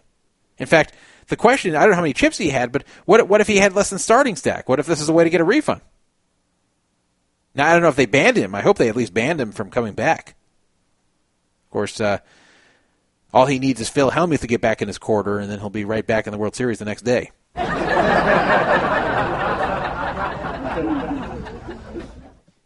okay, so on a, uh, a not so lighter note, a much darker note actually, a 26 year old player staying at the Rio, but who was playing the uh, WPT 500 event, died. And weird circumstances here, but I, th- I think we have an answer as to what happened. Uh, his name was uh, Matthew Hodge, or Hogg, H A U G E, Matthew Hogg. I think it's Hodge, actually. He died unexpectedly at the uh, beginning of July. I think he died on uh, July 3rd, overnight. It says before play began today, this is uh, July 4th, commentator Mike Sexton addressed the field with some sad news. Matthew Hogg, who had played on day 1B and made through to day 2 with 122K in chips, passed away unexpectedly late Sunday night. Sexton then led the field in a moment of silence in memory of Hodge. Following the standard tournament rules, Hodges' chips were left in play, slowly blinded out hand by hand. At the start of the day, Hodges' stack of 122,000 was worth 15 big blinds. But as the blinds went up and Hodges' stack went down, other players busted quickly enough that Hodges' stack survived two pay jumps. and uh, finished in 136th place, earning $2,500. Arrangements are being made to deliver his earnings to his family. Now, I, I guess that's a solution. If you come into day two and your uh, your stack isn't all that good, maybe the solution is just to die, and then uh, your stack will play itself and actually survive a few pay jumps and outlast some other players. Looks like that's what this guy did. But of course, the question is, what would cause a 26-year-old to die? He died in the in the Rio room, which they they went to go check on him when he didn't show up. And there was a rumor that what had actually happened was that a mysterious woman had been seen with him the night before, and that his money and other valuables were found gone when they went to his room and found him dead. And someone on 2 Plus 2 had posted that this happened to them before. Now, this, of course, this person didn't die, but they posted a copy of a police report from 2009 where they had this exact situation where a, a uh, woman hit on them, a you know, young woman hit on them. They, they went back to the room with the girl. The girl put something in their drink. They were knocked out, and the girl stole like $40,000 from them. Eventually, the girl was found, and her accomplices in this were found, but uh, a lot of the money was already gone. They didn't even get all the money back. So there is some concern that since he was seen with this mysterious girl who was then gone when he was found dead and never reported anything happened to him, that uh, the same thing happened, except uh, whatever she put in his drink to drug him just killed him. Also, Matthew Hodge was not known as a drug addict or someone who had a substance abuse problem. So, what would cause a 26 year old just to die? And isn't that strange that a girl was seen going back to his room with him that night and just mysteriously vanished, and then the money that he was said to have with him was gone, as were other things supposedly. So, some people were very concerned that this was a murder and that the police were not investigating this properly. I thought there was a good chance of that, especially at 26. You, you don't have many people just dropping dead like that at their real room. I mean, I'll I'll be honest. I'm I, I'm 18 years older than 26. I, this isn't even on my mind that when I go to sleep at night, I'm going to die in my sleep. This guy's 26. So finally, some clarity came in the midst of this mystery, this whodunit. Jeff Fielder, who was supposedly a good friend of Matthew Hodges, asked a person on 2 plus 2 to post this. Now, this person didn't know Matt, but uh, posted as, quote, the messenger. He said, Sounds like a pre existing medical condition. The chick checks out. Nothing was taken or stolen. She was definitely not a hooker. She did have a boyfriend. She came back to the Rio after she heard that something bad had happened to Matt. The only reason that's funny is she had a boyfriend. what was she doing in his room if she had a boyfriend? Like she was cheating on her boyfriend. Like, why is that even part of the story? It makes her sound worse, not better. Like, oh, she has a boyfriend. Okay, she couldn't have stolen from him. She couldn't have murdered him. She had a boyfriend. Anyway, uh, apparently the rumor about things being taken or stolen was not true, according to this uh, person who was posting on behalf of Jeff Fielder, who's Matt's friend. And uh, anyway, uh, apparently it was said that uh, Matt had health problems. So Ben Hodge, Matt's brother, supposedly told this to Jeff Fielder, who then told this person to post on two plus two. I, I real I realize this is all a lot of third hand information, but uh, supposedly Matt's brother was told this information by the two det- detectives that they investi- investigated the girl, that nothing was taken, blah blah blah. She wasn't a hooker, and that uh, the brother knew that Matt had health problems before that. So they just wanted to put it out there that it wasn't some hooker or scammer that killed him by drugging his drink or whatever, that he died of natural causes overnight. So, not 100% sure that's true, but that is what the police have concluded. That's all we're going to know. His family seems satisfied with this, so that's probably what happened. There probably was some chick who cheated on her boyfriend with him that night. Who knows? Maybe even uh, you know the sexual activity brought on a heart attack. Who knows? But she left believing he was okay. She she uh, came back to the Rio after she heard something bad had happened to him. I don't know how she heard this, but that's the story. Hopefully it's true. Hopefully he wasn't murdered. Still tragic when a 26 year old abruptly dies like that. But it would have been much worse if he was senselessly murdered and suffered to death due to uh, someone trying to spike his drink to steal from him. It's much worse to have that than existing health problems where, honestly, he probably would have died sometime soon anyway. We actually had someone in our community who was young that had existing heart uh, health issues that died, and that was uh, Esoterics, aka Justin Shronk. And I like Justin a lot. You know, Justin was was a friend of mine, and uh, I was very sad to hear about his passing when that happened, and that was uh, a story of, of a young person who just had a lifetime of health problems, and eventually it killed him. In fact, I had visited Justin in the hospital shortly before he died, and he seemed okay at that point. He'd actually died at home shortly after being discharged from the hospital. By the way, of course, you remember uh, probably Kevin Boudreau, who almost died of an aneurysm in his mid twenties, but he has recovered somewhat. He's even playing the World Series again, but he's not he's not the same anymore. It's a lot better than the alternative of being dead. Spooky Gook on Poker Fraud Alert posted in the thread. A chick drugged my buddy in Vegas two years ago and got him for about thousand dollars. It happens. Yeah, you got to watch out. Uh, any girls you meet in Vegas, if you bring them back to your room, uh, first of all, you need to always be in control of any drink that you have. When I say in control, I mean you pour it. I mean you never leave it unattended. Not you don't go to the bathroom and leave it out. You, you you watch every moment of that drink, and if there's any doubt, just don't drink it and dump it out, and pour another drink. And never leave her alone with any stuff. Like lock everything up, lock up all your valuables. She's probably not going to run off with your laptop. That's kind of hard to run off with, but don't leave money out, don't leave jewelry out, don't leave your wallet out. Make sure all this stuff's locked up in the safe, and she doesn't see you enter the password. And and don't let her don't let her uh, around your drinks without you watching because uh, that is a common occurrence in Vegas. You know, these girls are not going to overpower you. They're not going to uh, beat you up and take your money. They know they can't do that.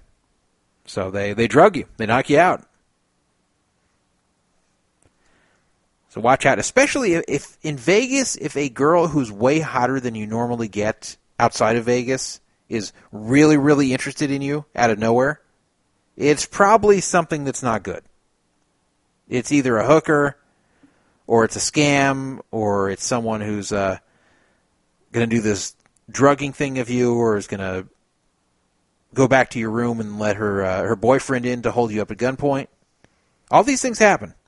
Uh, hot chicks don't need to approach you and, and act like uh, you're the hottest guy they've ever seen. It just doesn't happen. Every once in a while it happens, but you, usually when this happens, it's because they're trying to get something out of you. They have so many guys approaching them. They don't need to go up to you unless you're like a stunningly good-looking guy. If if if every day, but then you're used to it. Then you're used to hot chicks everywhere throwing themselves at you.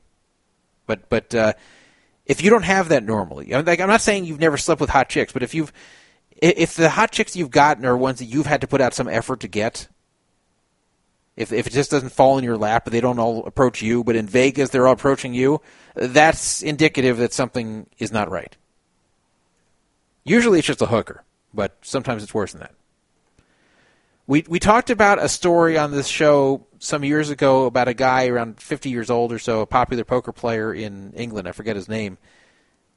He was approached by a 24 year old woman who showed a lot of interest in him, and it turned out she set him up, and he got murdered. So, you know, she let her uh, accomplices in, three males. They tied him up. They beat him up. He wouldn't. Uh, I guess he didn't cooperate enough for what they wanted, and they they beat him to death. So, always watch out with these hot chicks that are inexplicably interested in you too much too quickly in Vegas or anywhere that you're gambling. So that's probably not what happened here to this guy. This guy probably just had health problems and uh, happened to hit him that unfortunate night at the Rio. Probably shortly after he had sex with a girl who was cheating on her boyfriend. Speaking of someone who may not be alive anymore, Matt Marafioti, we've talked about him on this show before. He's known as uh, Ad Zizzy.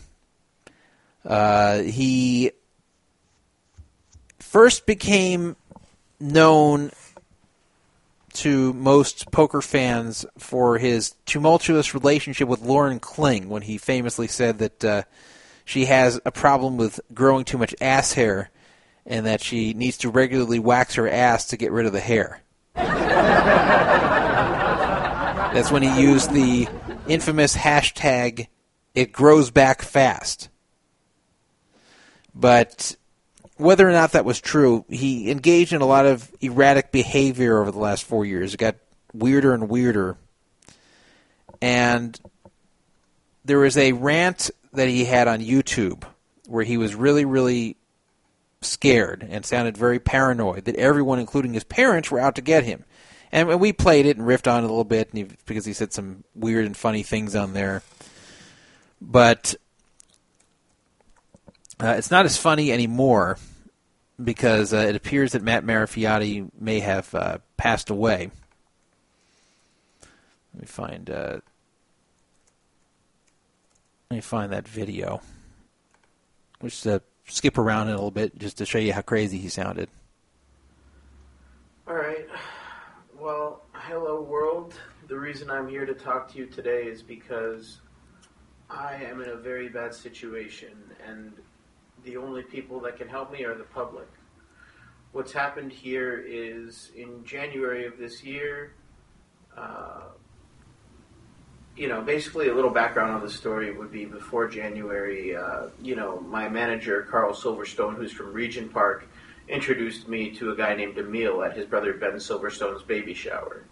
I was trying to help their family out in whatever way I could, including giving them money, employing Carl, bringing him to LA with me, you know, paying thirty five hundred for his flight out there while covering fifty thousand in hotel bills, along with Yeah, so so th- this is like a lot of the theme of the video. Right now, he doesn't sound too crazy, but as this goes on, he's just ranting for 43 minutes, just sounding like a nutcase. But one theme that I said I, I kind of believed as to uh, what he was saying there is the common theme was all these bad guys, all these uh, dangerous sounding dudes that he was associating with were using him for money. That he was bankrolling all these different uh, things these guys were doing.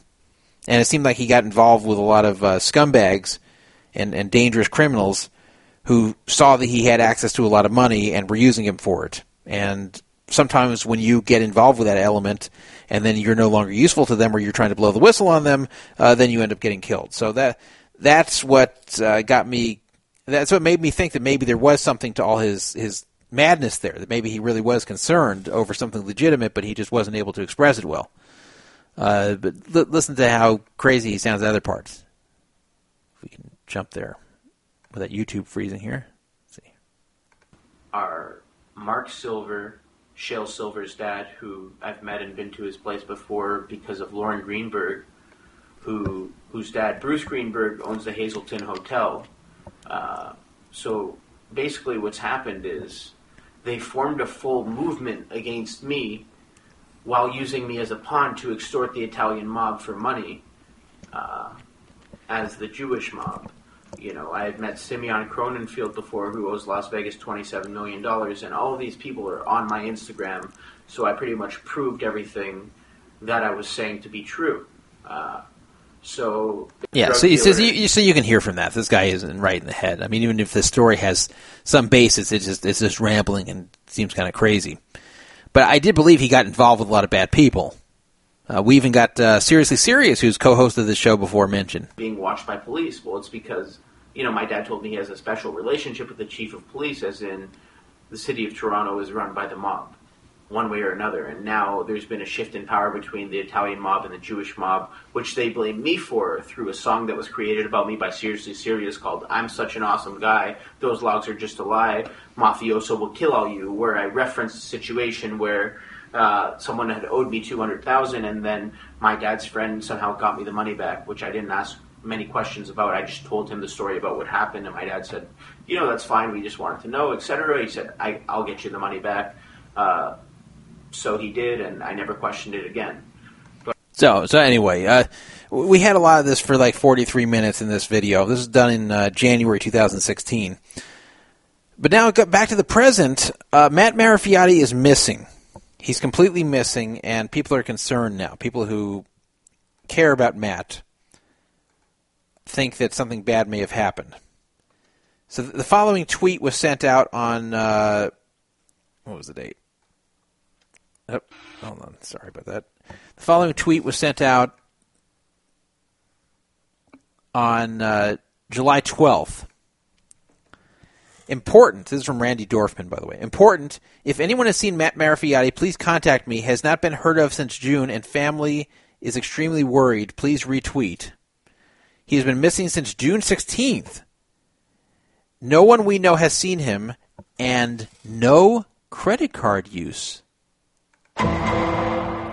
So, what they're saying here is that not only has he not been seen in a month, but he hasn't been using his credit cards.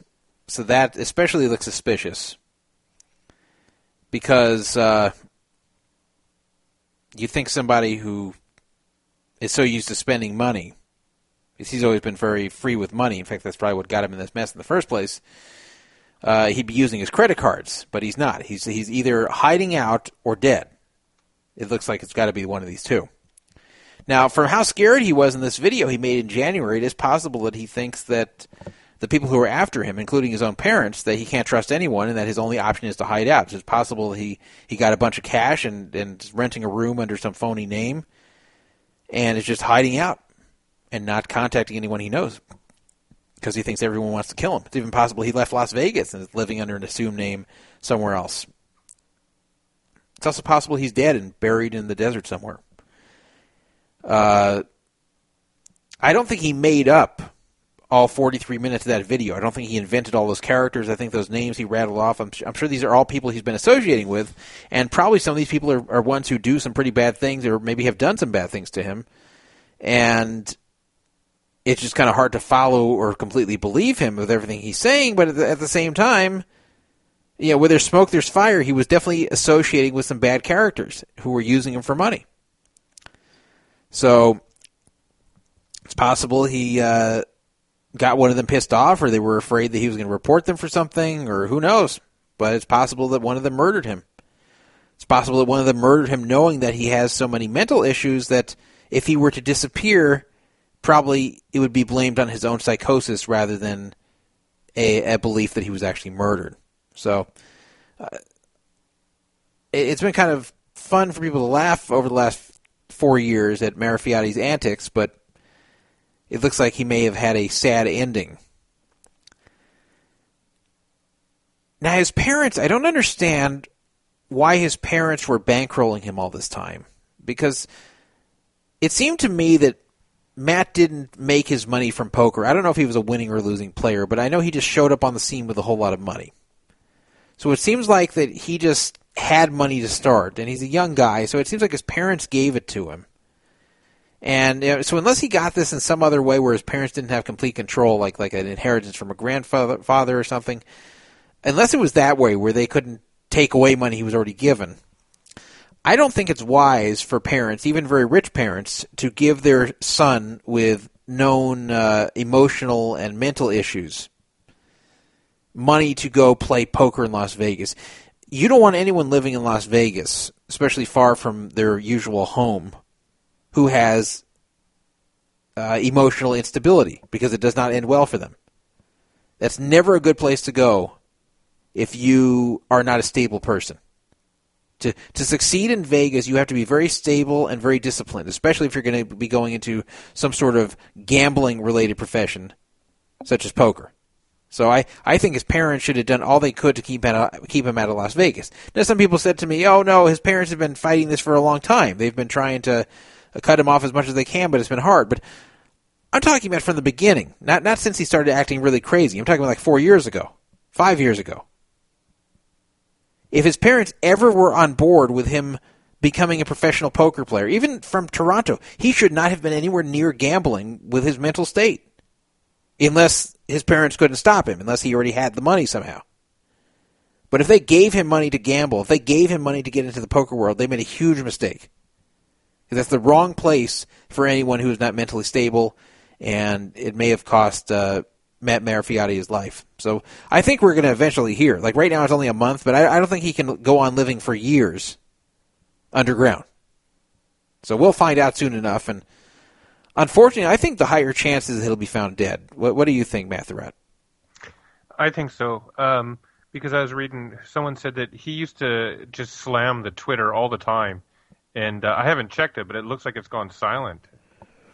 Well, that may be part of the hiding out, though. But I, I just think it's more likely that that he he's dead. Some people think suicide. I don't think suicide is that likely. Actually, I think it's no, but he he did like he was rambling. It's almost like he he was kind of on the verge of some kind of mental instability. Not just like oh this guy's a nut. Like he, there's something not right in his head.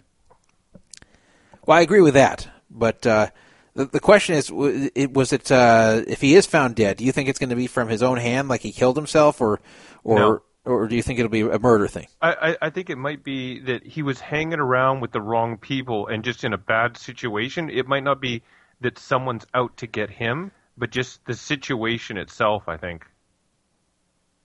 Well, but what what made him? But do you think he's dead, or do you think that? Uh, I, I, I think so. Uh, But I what- what would it be from? 50-50. It's a 50-50. It's not like ah, I don't think so. It's like it's a it's a real 50-50 right now. But if- I think if it goes for another two months, then he probably would be dead. yeah, well, I think that too. But but if he's dead, what do you think the cause will be? You think it would be murder?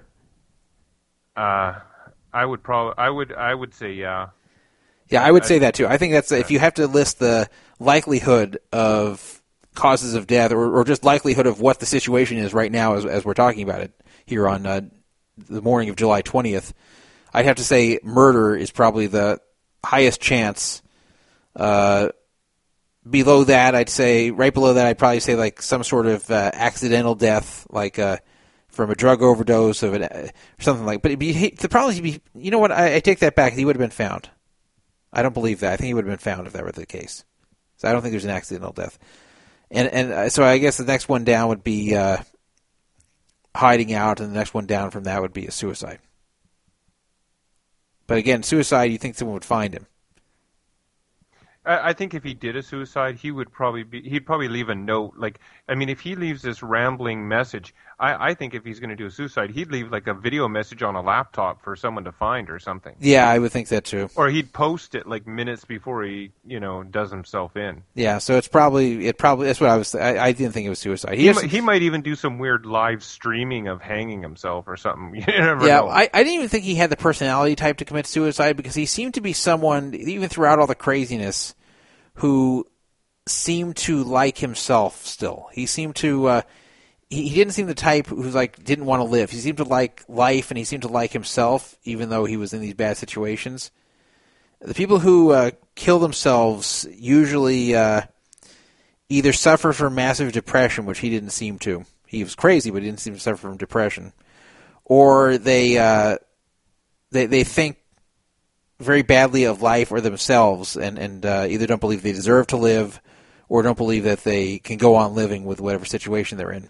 Yeah, the, the few times I've seen him on TV, on not on a WSOP, but on those WPTs or whatever, and he was on that ones to watch list a couple years ago, and it always seemed like he really kind of enjoyed the poker, and if he was on TV, he really liked that. It, so I don't think he would be like he's not, um, he's not depressed, that's for sure. Yeah, and uh, even in that video in January, he didn't seem depressed. There, he seemed uh, crazy and scared, but he didn't seem depressed. He didn't seem like uh, he was ready to kill himself. It seemed like he was afraid someone was going to kill him, and maybe that is what happened. So, uh, it, it'll be. I, I would be very interested to hear the full story, which comes out if it ever does come out. If it, it does turn out that he's been uh, murdered, because uh, then it'll be also interesting to go back and listen to that video he made and see if you can pick out any clues of who might have done it. Though there's a lot of people he mentioned there that he claimed were after him, so who knows? Even if I, I didn't listen to the whole video, but I did listen to a part. Like some, he met up with some guys that said they stole his stuff, and they actually convinced him to give him, like he was, he gave him four thousand cash to get some necklaces or some stuff back, Mhm. and then as soon as he handed it to the guy, the guy's like, "Well, what four thousand? And then basically just took off or something. So like he was given the money to get his stolen stuff back.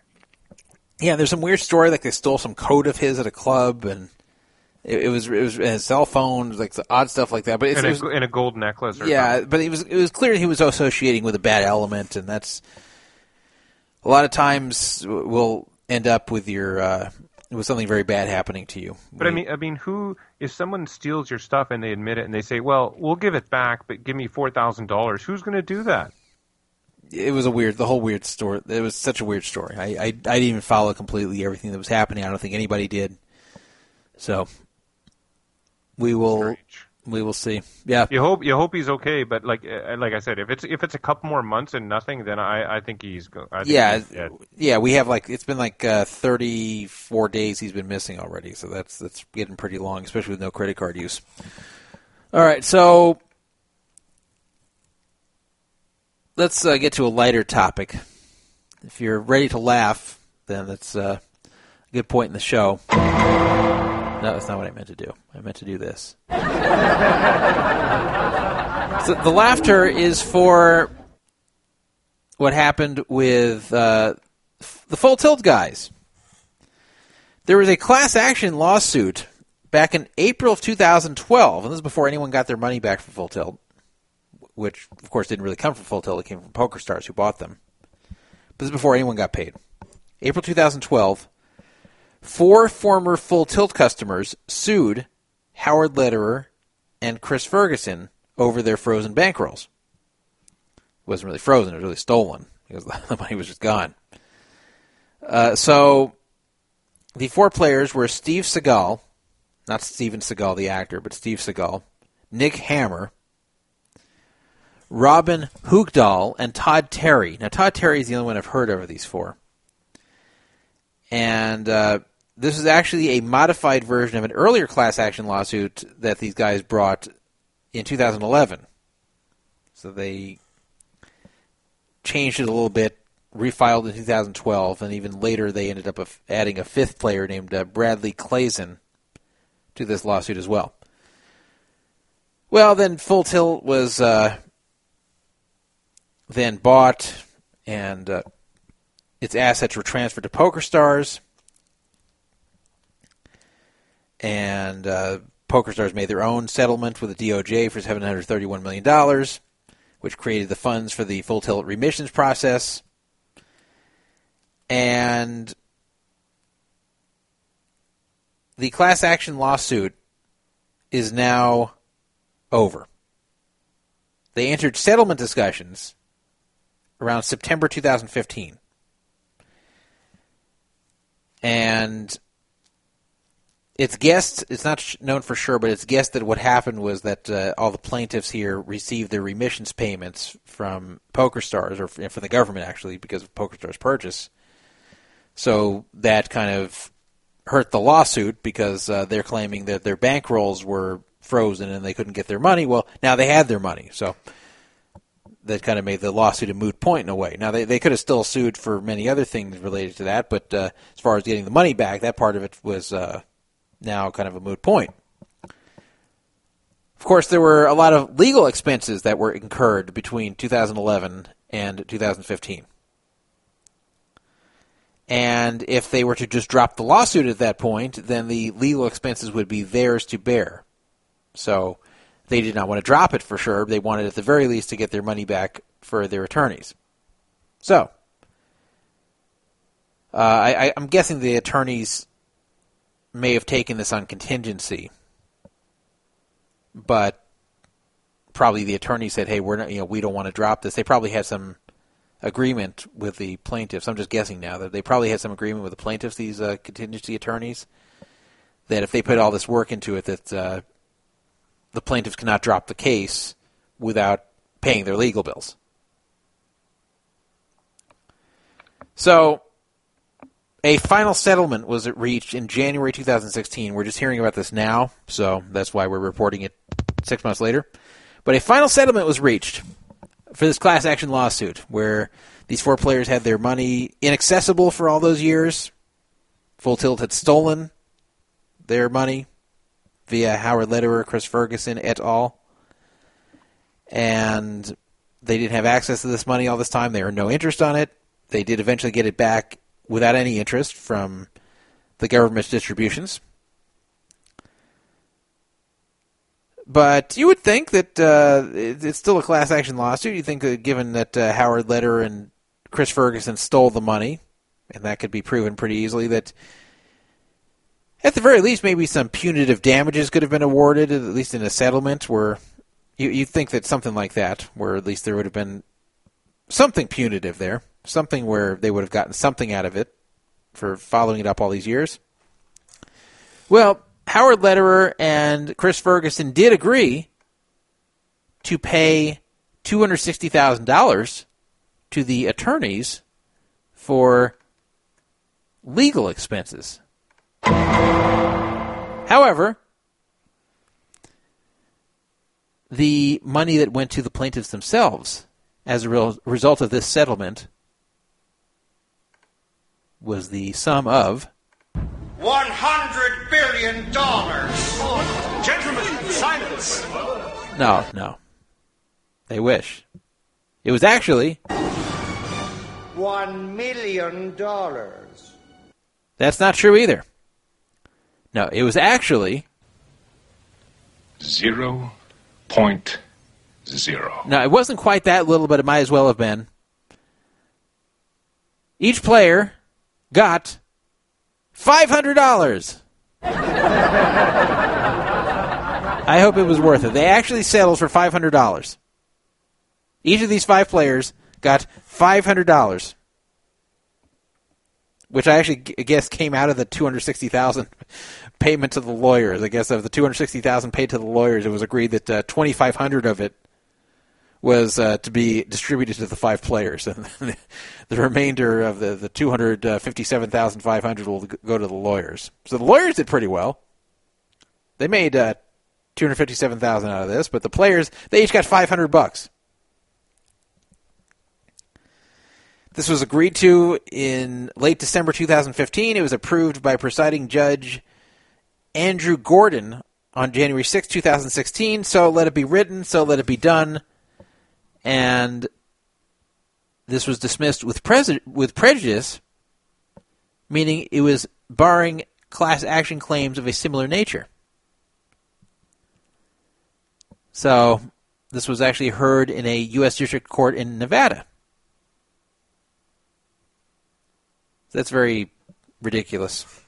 They spent all this time trying to sue Howard and Chris, and they got 500 bucks out of it each. I bet they could have made more than this $500 if they just spent the hours that they put into this lawsuit working at McDonald's. I, I really think they would have made more. I'm not even kidding. The lawyers did did pretty well, but these players, boy, did they uh, draw a blank. I mean, five hundred dollars. How can you agree to that? I know they mainly just wanted the the legal fees paid at this point, but you'd think that after everything the players went through, since they've gone through with this suit, since they had a lot of merit to it, you'd think that at the very least they'd demand more than five hundred dollars. You know, make it at least five thousand dollars, ten thousand dollars, something at least you can walk away with some money and say, okay, this is a, a real sum of money I'm walking, not five hundred dollars. That's like a slap in the face. In some ways, that's worse than worse than zero because you're actually settling for 500 you're they're like at settlement talks and like yeah yeah um yeah you pay our legal bills okay yeah okay we'll pay your legal bills well what about us though what do we get out of this here here's $500 for you Okay, okay. We'll take five hundred dollars. Okay, we'll, we'll drop it. Five hundred dollars. Yeah, we get something at least, right? Like, how insulting is that to take five hundred dollars after this? That probably I don't even know how much they had on on full tilt, but that may not have paid their interest. Probably didn't. Five hundred dollars. That's insane. Like, how was that settlement agreed upon? How how did they come to that where they get five hundred dollars each?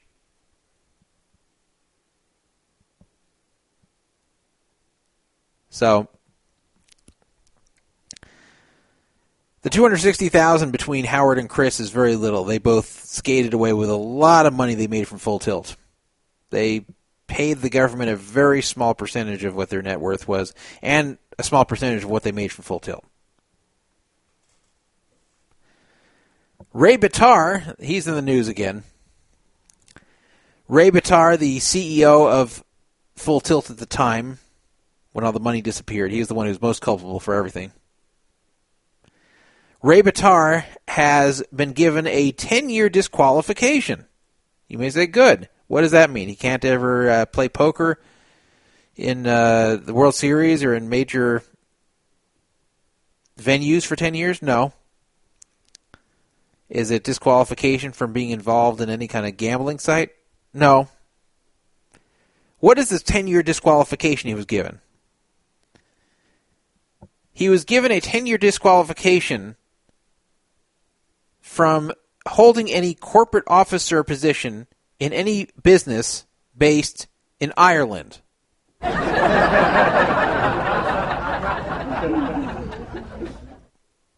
so you won't see Ray Bitar as the CEO of an Irish company anytime soon. He can be CEO or have any other kind of corporate position in any other company that's based outside of Ireland. It just can't be an Irish company. That's um, that's really going to hurt him. Why? Because uh, Full Tilt was uh, associated with Ireland during the time it was operating when it was stealing all the money. So Ireland put this ruling against him. I mean, who really cares? You think you think Ray Bitar is is going to? You think he had plans to start more Irish businesses? I don't think it's very likely. So another slap on the wrist to Ray Bitar. He settled with the Department of Justice, if you if you remember, for an undisclosed amount, but it was quote no higher than forty one million. But he still had plenty of money if you saw the wedding he had, uh, where he married some hot chick who obviously wouldn't have married him if he wasn't rich. And he had a very lavish wedding last year. Despite the fact that he supposedly had a terminal heart ailment, that's the reason they didn't send him to prison. He was, quote, incompatible with jail because of this terrible terminal heart ailment that mysteriously healed once they made the plea agreement with him. How stupid was the government here to go for that, to let him out of going to prison because he, quote, had a heart ailment that was terminal? Yet he looked very healthy when he was at this uh, wedding with this hot chick now.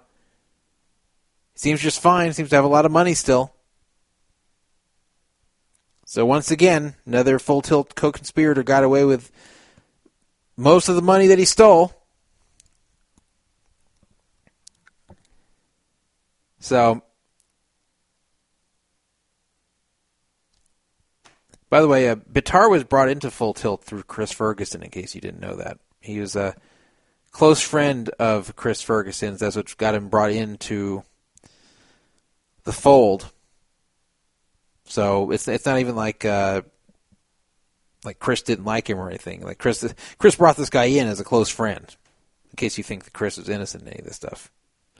But yeah, so so this means that Ray Bitar will not be running any Irish companies. I'm sure that's uh, really going to be affecting his life big time.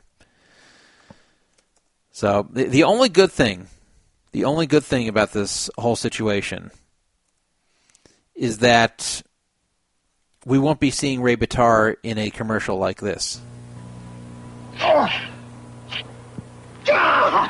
You're a strong man, John. A mite stronger than I care to be. Then shower off with Irish Spring. Aye, the double deodorant soap. Helps to keep a strong man fresh. Irish Spring. It has two deodorants, not just one. Two deodorants for long-lasting protection and a fine, fresh smell. That's why I use it too. Look for the Irish Spring Scratch and Sniff sweepstakes and money saving coupon in your Sunday paper. Yeah. But Ray Bitar won't be in the Sunday paper with Irish Spring because he can't run an Irish company. Ridiculous. Really annoys me when I see things like this. I mean, who cares? Why even bother handing down this penalty? He can't be a corporate officer in a company in Ireland. Who cares? He wasn't going to do it anyway. He could incorporate in so many other places. Just because this one was in Ireland, and now he's uh, shut out of Ireland. What a shame. New Jersey Online Poker is going to expand. This is according to an article on Poker News. There's only three states right now that uh, it's legal to play online poker. That's in uh, Delaware, Nevada, and New Jersey in rooms that are operated legally under uh, the watchful eye of the state governments. Nevada and Delaware actually share their player pools in poker. New Jersey does not share its player pool. However, New Jersey does not feel like joining the fail sites in Nevada and Delaware. No, they are going to expand outside of the United States. They are looking to uh, join the player pool with sites located in the UK. The New Jersey Division of Gaming Enforcement has come to an agreement in principle with the UK Gambling Commission to share liquidity, meaning uh, basically sharing games where people can play together, if the issues can be worked out. So, as a first step, the New Jersey Division of Gaming Enforcement sent letters to the gaming operators in New Jersey and the UK asking them to recommend ways in which, in which they could make this whole thing work. So, the governor of Nevada actually announced in May that he was ri- he was all ready to sign an interstate shared liquidity agreement with New Jersey if they wanted to, but New Jersey doesn't seem to really want that. New Jersey says that they're focusing on the UK because the UK has 65 million people and Nevada has nowhere near that. So they're like, you know what, Nevada, you and Delaware, you can have your fail room together. You have like no population between you two. So screw you guys. We're going to merge with the UK. They have a lot of people. They've got uh, twice the amount of people of California. So that's what we want to that's what we want to merge with, uh, not not two small states in the U.S. So New Jersey seems to be saying thanks but no thanks. They said with 9 million people in New Jersey and more than 63 million in the UK, this would mean a massive increase in liquidity for New Jersey operators. This is from David Rebuck, the uh, New Jersey Division of Gaming Enforcement Director. Even when you discount children and non gamblers, it gives us access to a market that is very familiar with online gambling. That is one fifth of the total U.S. population. They're trying to say the UK is uh, about 20% of the population of the U.S., which is true so that this will really boost their rooms as far as the uh, the poker, which is true because it's, it's been uh, pretty much fail for New Jersey as well. Poker Stars is, is, doing the best of the bunch, but none of them are doing all that hot. In fact, we're going to do our look at Poker Scout, which tracks these things. And even though Poker Stars, the general Poker Stars right now has uh, 168,000 people online and uh, 8,500 people are sitting at cash tables, and about 12,000 people average are sitting at cash tables at Poker Stars. The New Jersey gaming is the as follows, and of course they have uh, casino gaming, so that's where they make most of their money. But the poker's a big fail. Right now in New Jersey, WSOP and 888.com have 20 cash players. Poker Stars New Jersey has 22 cash players, and Party Poker at Borgata has 15 players. And yes, it's the middle of the night. It's 4 a.m. there. This is probably about as off peak as you can get. But even their seven day average WSOP.com has about 130 cash players online typically. PokerStars New Jersey has about 120, and Borgata has about 70. So PokerStars is not even the leader right now, which is kind of embarrassing. So as I predicted, PokerStars New Jersey was going to be a failure. So they're all kind of just spinning their wheels over there. And they're hoping that by merging with the UK that they can really start getting some big numbers. So I understand. I understand why New Jersey's focusing on that. Now, don't expect this to happen tomorrow. This is not going to occur until uh, late 2016, maybe even 2017. Also, it's not completely agreed upon yet. It's only agreed upon in principle. So they're only taking the first steps. There's many hurdles ahead. They have to figure out a lot of issues how how they're going to deal with, with taxes, how they're going to deal with uh, geolocation issues and player ID, how they're going to deal with uh, regulations, and a lot of other stuff they haven't even really thought about yet. So they just agreed in principle, but they've they've got to figure it out. So Colonel Fabersham, he can actually now, it, once this happens, he will be able to play online poker legally against residents of New Jersey. Colonel Fabersham, do you have anything to say about that? I had, had a kind of knowledge of Fabersham here. Um, you know, I have to say, uh, we we don't really need New Jersey. You know, they they say in New Jersey, oh, we don't need you in in uh, in Nevada and in Delaware. You're, you're too small for us. You're too small potatoes. You know, we we don't need small potatoes such as you. Uh, we would like to merge with the UK. Of course, you want to merge with the UK. We we are superior at the UK to New Jersey. We, we may not be able to compete with the U.S. in, in, in uh, several areas because there, there, are many areas that we're far better than the United States and far superior in uh, there's too many ways to name. But uh, in poker, we, I have to admit that we're a bit lagging behind. But uh, it's because of our population, as you said, being only 20% of what you have in the U.S., uh, so we're still catching up. But one thing we can do is we can beat New Jersey. They've got nine million people there, and and let's face it, most of the people in New Jersey, outside of Atlantic City, they they don't bloody care about poker. So that's why those rooms is a failure. So I'm even surprised that we are dignifying New Jersey with any kind of response. We should have given them the same answer that they gave to Nevada and Delaware, and that is, you're nothing. You're nebbish. We, we don't care about you. You, you can't do much for us. We can do a lot for you. You can't do much for us. It's not a fair trade. It's kind of like it's kind of like a hot chick, and, and some dorky looking guy goes up and says, "Hey, um, would you like to go out with me?" And you go, she says, "What can you give me? What what can you do for me? I'm not attracted to you. You don't have any money. You're not particularly interesting. Why would I ever go out with you?" And and that's what we're saying to New Jersey. They cannot bring anything to us that we don't already have here in the UK. We have regulated gambling. We have successful sites running here. We don't need these sites with 25 people playing cash joining with us here. It's it's more trouble than it's worth. I'm hoping that uh, here in the UK we, we just cut this whole thing off at the pass and say, New Jersey, uh, come back and uh, run along and uh, come back and say hello to us when you've merged with several other states that are large enough to care about. Like, uh, you know, if you merge with California one day, uh, then we'll give you the time of day. Otherwise, uh, tally ho, pip pip, goodbye. Well, that's a good point. It's a good point. I don't know what the UK is getting out of this. I think we lost Matt the Rat. Matt, are you still here? You, you, yeah, he's gone.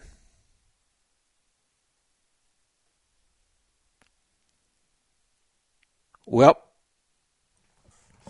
uh, look, I don't have a co-host. I'm going to call this person. They they tried to message me. I'm going to try to call them. See if we can reach them. Eric Ryland, hello. What's up? So you, you tried to uh, message me during the show here. Oh yeah, damn! It's it's one in the morning and you're starting the sh- you're on the agenda still. I, I, pretty much. I started pretty late tonight. I started at about ten forty-five. But by the way, turn off the show in the background. Uh, I, I hear oh, myself okay. in the background. Right. Um, amateur. It's not amateur hour. Sorry. Let's close it up there. Okay, so so where you want to say something about the Iceman? Oh yeah, I'm playing a lot of live poker now, so if I can play with the Iceman, and he knows who I am, and he said, "No, you, you got to get the fucking fraud show to call." Uh, he says he has something big in the works. Okay. Well, Brandon has his number. I don't even have his number, so I can't call him. Killing me.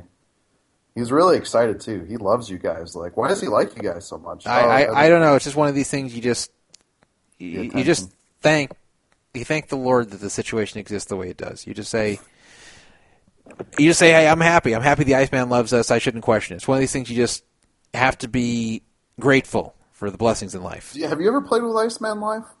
Uh, once in Commerce, for, he, he was pretty so tight, tight. huh? He was very tight Like- when I played with him. He's so tight, and the first hand I sat down with him, the, the third time I ever played with him, he gets uh, pocket nines, and the flop comes nine jack jack, and the other guy has jacks. That's that's literally the Wow. only hand I've seen him play. I think I think a lot of the the whole act he puts on, he he wants to make it look like that he's a player that you're going to believe is just wild and doesn't care about money, and then like he's the tightest player at the table. Yeah, yeah, he's he's an interesting character, but Yeah, here's here's some uh, texts I got tonight, by the way. So I'm watching The Sting for the first time, and the poker scenes have the best looking chips I've ever seen in a cinema. Then, uh, damn it, New Jer- this is a little bit later. Damn it, New Jersey poker is so much more pro- progressive than these old pricks in Nevada. I don't know about that, like just because they want to merge with uh, the UK. Uh, and he says on Poker After Dark, PLO, uh, PLO, Bleznick has a funny exchange with Patrick Antonius. Jared in serious face. So Patrick, uh, so Patrick, how does it feel to be the most aggressive player at the table? In which Patrick replies, "Who cares? I'm the biggest loser tonight." Also, he played JRB heads up PLO and only used three cards. That's from the 505 and uh, from the 410. I'm at the beach and using the call to listen line sounds great. What's he doing at the beach at three in the morning? Maybe he means he's by the beach. Uh, from the 412, I used the call to listen live tonight, and it said not live. Who's in charge over there anyway? Well, it's because we weren't on until after 10. So that's that's some messages we got. Let's see. Uh, someone from the 702 didn't like uh, Sysop. I have to read all criticism. Yeah, read criticism of me. I'll read this criticism. The co-host has a terrible voice. Nothing to add. Any topic. Just a druff nutsack liquor. Boring ass show with boring co-host. Too many stupid drops and a clueless host on most topics. Keep up the great work. who Drexel or me? No, no, no, no, no. He's talking about this guy Sysop who was on before. I, I think this is actually probably the, the text troll we get. Well, here I won't be a bad host. Guess I'll, I'll give. I'll have a little story for you. Uh, so I had a friend of a friend who was who made them November nine, and so I after it I went to the bathroom and, and guess I, guess who. Uh, so I'm uh, guess who sprints up behind me and uh, and guess who I meet there? Uh, just just me and him go to the bathroom together. Uh, the Iceman. Nope, Phil Hellmuth. So does, did he know who you were? Uh, no, no, I didn't. I didn't even tell him who I was, but uh, But why did he sprint up to you then? Because he had to go to the bathroom more than more than I. Oh, so he sprinted to the bathroom, not to you. Yeah, sprinting to the bathroom behind. me. Okay, I thought he sprinted up to you. That's why I was. Yeah, yeah. So, so now between Phil Hellmuth and you, who's taller? Me. That's We what I thought. actually, and then some other people went to the bathroom too, and they're like, "Holy shit! Like uh, you are you are some tall fuckers." And they're like, "Hellmuth, how tall are you?" And he's like, six foot six. And Ryan, how tall are you? And I'm like six foot seven. I got beat. and We had to stand next to each other, so they were all laughing. Uh, it was like that Ryan Riess guy who won the main event. Like, how, dude? I don't even know who won the the main event the past two years. Do you? Well, Martin Jacobson won in 14. In 15, Oh, yeah. I'm forgetting who won that. Isn't that crazy how, you know, back in the, the earlier years, like we'd always like know and we keep up with that shit. Now I don't. Now we barely even know. Yeah, it's all these like just these kids that just seem. Oh, they're not kids to you, I guess, but to me they're kids, and they just Yeah, uh, they're just just like- kind of like all the same person to me. It's just like who cares really anymore. I'm surprised it's still on ESPN to be honest. Yeah, I kind of am too. I'm I'm probably going to be on the. I'm finally going to be on TV for poker, but I'll be on the on the rail. We're watching the November nine, watching the, the Yeah, going leading up to the November 9. Chad is that Hellmuth's kid right there because I was Hellmuth was kind of standing close by, by me, but Uh oh, you're, you're cutting you're cutting out a bit here, and I think it's on your end.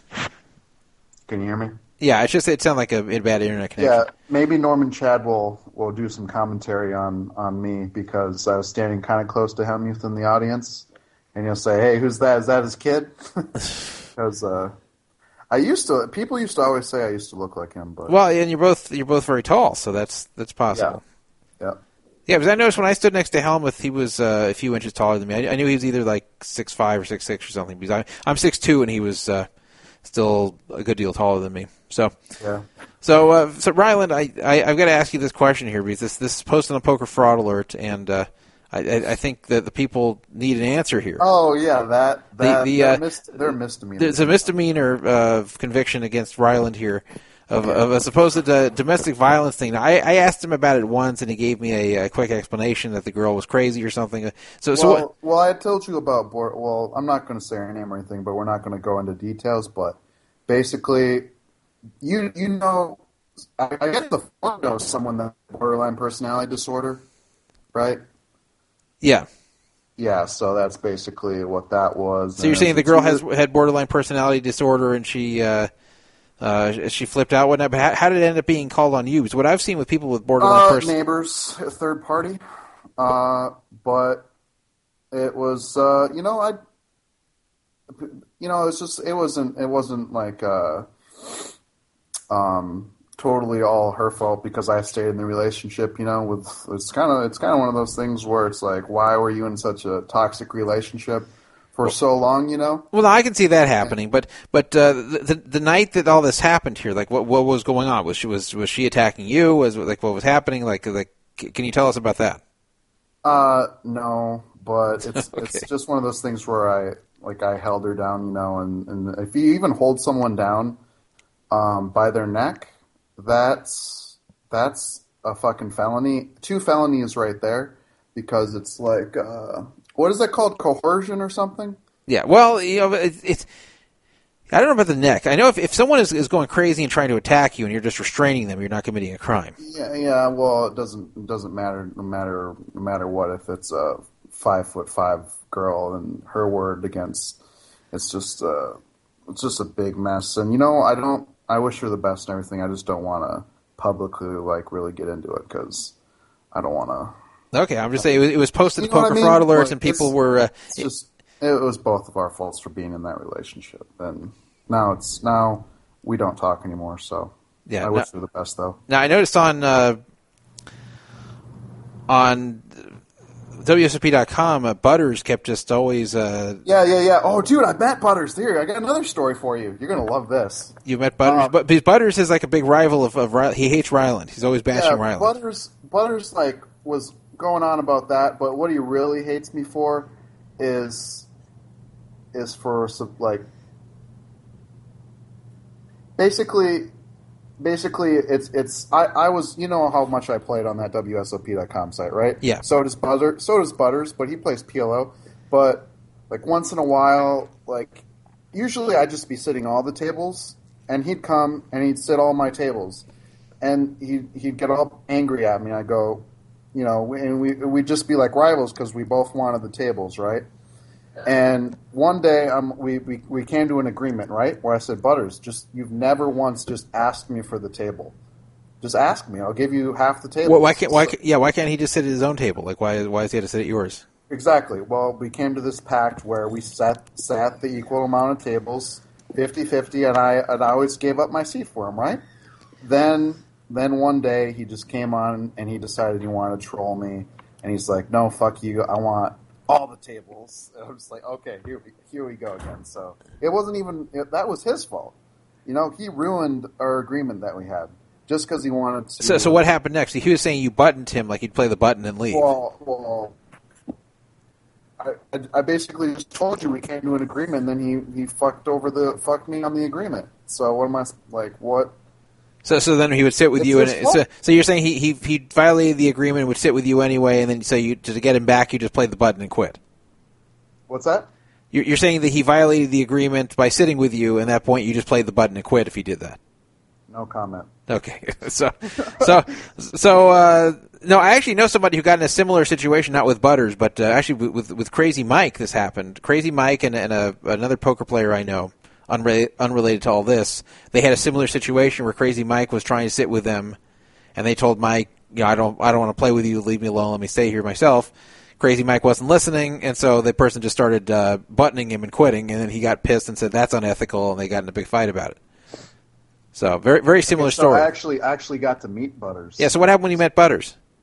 I'll tell you now. Now, I kind of had a. I always have like a troll presence online for poker sites and stuff. Usually, people hate me, but then they meet me in person. Like, oh, whatever. You know, it's like water under the bridge. I've never slow rolled anyone or or like even said a like a mean word to anyone in person. Like that's like that's like serious business to me. Online, I never really took like serious. You know, but you know, mutual. We have Butters and I have mutual friends, right? Yeah. And that I know in person. Uh, by, by the way, for, like, for "Oh, those of you, hold, let me just interrupt for a second. For those of you who don't know what we're talking about, Butters is Thomas Kearney, and he he finished uh, like twelfth or something in the main event uh, last year. He got he was the chip leader with the final twenty seven. He did not make the final table, but he uh, he made it near the final table last year in the main event. yeah. So, uh, you know, his like some of his friends were like, "Oh, Butters is like he's a really nice guy. He's going to totally be like, you know, it's we'll be water under the bridge." Basically, and he'll just like say he'll make like a soft comment about like, well, yeah, let's just come to another agreement or something, and you know what I mean? Just like he's Yeah. gonna he's gonna be like whatever, you know. So, so I actually had one of his friends introduce me to him at the table. He's like, uh, go up to him, and I go to. He's like, he doesn't know who I am. I tell him who I am, and and the smile on his face just turns into like, like you know what I mean? And Yeah, to he like a frown, so he was- goes, he wasn't yeah, happy. Yeah, it, like like not just any frown, just like he actually looked like he just got a bad beat for his entire stack, and he goes, "I don't want to talk to you." and he looked like really like uncomfortable with the situation. You know what I mean? Like I, I say the reason he's he's being like that is because of like all the banter we've had online. He'd rather just like I think he feels like he'd he'd come across as like a little he'd come across as weak or something if he'd just be like, okay, yeah, let's just forget about it after after all these years of fighting online. You know what I mean? Yeah. But then I go back to I'm like, are, are you like, are you serious right now? I'm like, he's like, yeah, I don't want to talk to you. So I, I just go back to my table, right? And then he te- he Facebook messages me this. Are you ready for this? Yeah. You really don't get it, do you? Read this slow, okay? Fuck off. I want nothing to do with you. You're a fucking piece of shit. If you had the balls to post a big blind against me in live poker, I would bust you clean out of poker. Uh, I hope you die because you're a pathetic waste of life. Fucking kill yourself. And then I say, all right, man, I'll try and take the internet more seriously in the future. Just saying it would be a different story if you gave me a chance in person. I obviously do respect you tons, bro. Uh, then I said, your friend there was even there to at least vouch a little bit uh, for me as a per- uh, me in person uh, to give me a little chance at not being a d-bag to you in person. You know what I mean? And, and then he goes, I want nothing to do with you. Would be happy if you died. Fuck off, buddy. Yeah, well, that, that looks like it's never going to be a friendship that uh, blossoms from this. Right. Well, yeah. I mean, I, I said maybe if. Ah, yeah, yeah. You're you're right. I, who am I fucking kidding? no, but Butters uh, just doesn't like you, so that's. Uh, yeah, I, I could tell you he was pretty hostile about you. Every time I was on WCB.com, it seemed like he'd bring you up at some point. Yeah. Even even when I'm not there, huh? Yeah, yeah, he brings you up all the time. So he's, he's I, it doesn't surprise me that much. So why, would he? Why would he twitch twenty four seven whenever we play? That I never got that. Really. I, I've talked about. I don't like. I don't like doing the Twitch thing. That doesn't have any appeal to me. But I uh, some people like it. Some people like it. I guess maybe he got. Did he get back for the main event because of that? Probably, huh? Uh, I don't know if he got backed. I mean, he probably he's probably entering himself with his own money. But Yeah. so uh, let's see here. The uh, Poker News has they they've lost another reporter, Donnie Peters. Do you know who that is? Uh, yeah, yeah, yeah. Wasn't he a? He was a big time reporter though. Yeah, he's been he's been there forever at uh, Poker News. He's been there for eight years. He is leaving Poker News, and Chad Holloway left uh, earlier this year, or late last year, sometime recently. So uh, Poker News is pretty much being uh, gutted here, not by their own doing, but the longtime employees who've really held the whole thing together have decided they're moving on to other things. They just, they just don't make that much money there. These guys, so they get older, they get uh, more experience. They say, you know what, I I don't want to do this all my whole life. So he's leaving. He said. As they say, all good things are coming to an end. Today I'm announcing I'll be closing the Poker News chapter of my life and starting a new one. A couple of weeks I accepted a position with the World Poker Tour, and this will be my final WSOP with Poker News. It wasn't an easy decision in any regard, and I'm leaving behind family, but I look forward to the challenges that lay ahead. And uh, so he's leaving, going to the WPT. Chad Holloway left to go to the Mid States Poker Tour. So I guess that's the thing you do. You leave from Poker News to go to a more lucrative job with these poker tours. And uh, I think Poker News is going to become kind of a fail with both these guys gone because they were kind of the, the main two who really were good at covering the big stories and had the most credibility. So without Donnie Peters, and without uh, Chad Holloway, Poker News just won't be the same. I figured I'd mention it out here. So, Ryland, I, I didn't get to meet up with you during the uh, the World Series. Yeah, I don't know. You know, I, I, uh, you never. Uh, well, I have I have Drexel's direct number. You know, I must have I must have tried to meet up with him like at least like six times, but never never came to be. And uh, yeah, I'm sorry. Uh, You could have mentioned me on the radio still number. In Vegas once in a while though. I won't be back for, for some time, but uh, I, mean, I can let you know when it is. But I was there for a long time this uh, during the World Series. How many events did you play? Did you have any? I haven't. You know, I, honestly, I got to catch up with the radio shows too and everything. I don't know. No, I didn't. I didn't have any big scores. I had two uh, four figure cashes. That was it. Yeah, it's sad. I'm starting to not follow poker like as close. Like, now I'm a shitty co-host because I would have been really good back in like 2000. So- so- 13. I should have always been your co-host because I just fucking read the two plus two all day and shit. You know. So so Ryland, uh, you also mentioned on your Facebook that you are quitting online poker and you're going to become a live player. Um, I just well, I'm I, I'm quitting. I quit WSOP.com because I mean, li- listen, like we're talking about. I, I was there at the Rio a few times, and I saw all the fucking ads for the the real money on. You, you did too, right? Yes, yes. The yeah, it's like they even had a big like light thing, like WSOP.com, and like we're there's there's there were like huge like mid buy-in events for like a thousand dollars. What is what, which one? What what do they call it? Like the Millionaire Maker, for instance. What eight thousand players in that, right? Yeah. I mean, eight thousand people are sitting there playing a live tournament. You know, they're on their mobile devices and shit, and not not two new people showed up on WSOP.com. Yeah, it's a fail site. Like not, and you can deposit instantly with PayPal. Not one new fish. Not one. Yeah, I noticed when I played I played uh, some of the limit hold'em games. It was the same old people. So, so are you are you telling me that me sitting at two five, playing heads up with Butters, is is is isn't two five live better worth my time than playing on that site? Wouldn't you agree? Well, yeah, then that site, uh, right? I, I don't know how no limit games are on there, but I, I noticed the limit hold'em games are just really not good. That it's, it's mostly the same people over and over, all of whom are, are at least decent players. And Yeah, and that's the thing with WSOP.com too. Like, you don't like maybe you do, maybe the general public doesn't realize like those people that are on WSOP.com like every day. Those are like really, really good players we're playing. Like I'm playing against. You know, like live in live two five. Like just in general, the average pro isn't going to even be near their skill set. You know. Yeah, but of course, the problem is with live is it's much slower and the rake is higher.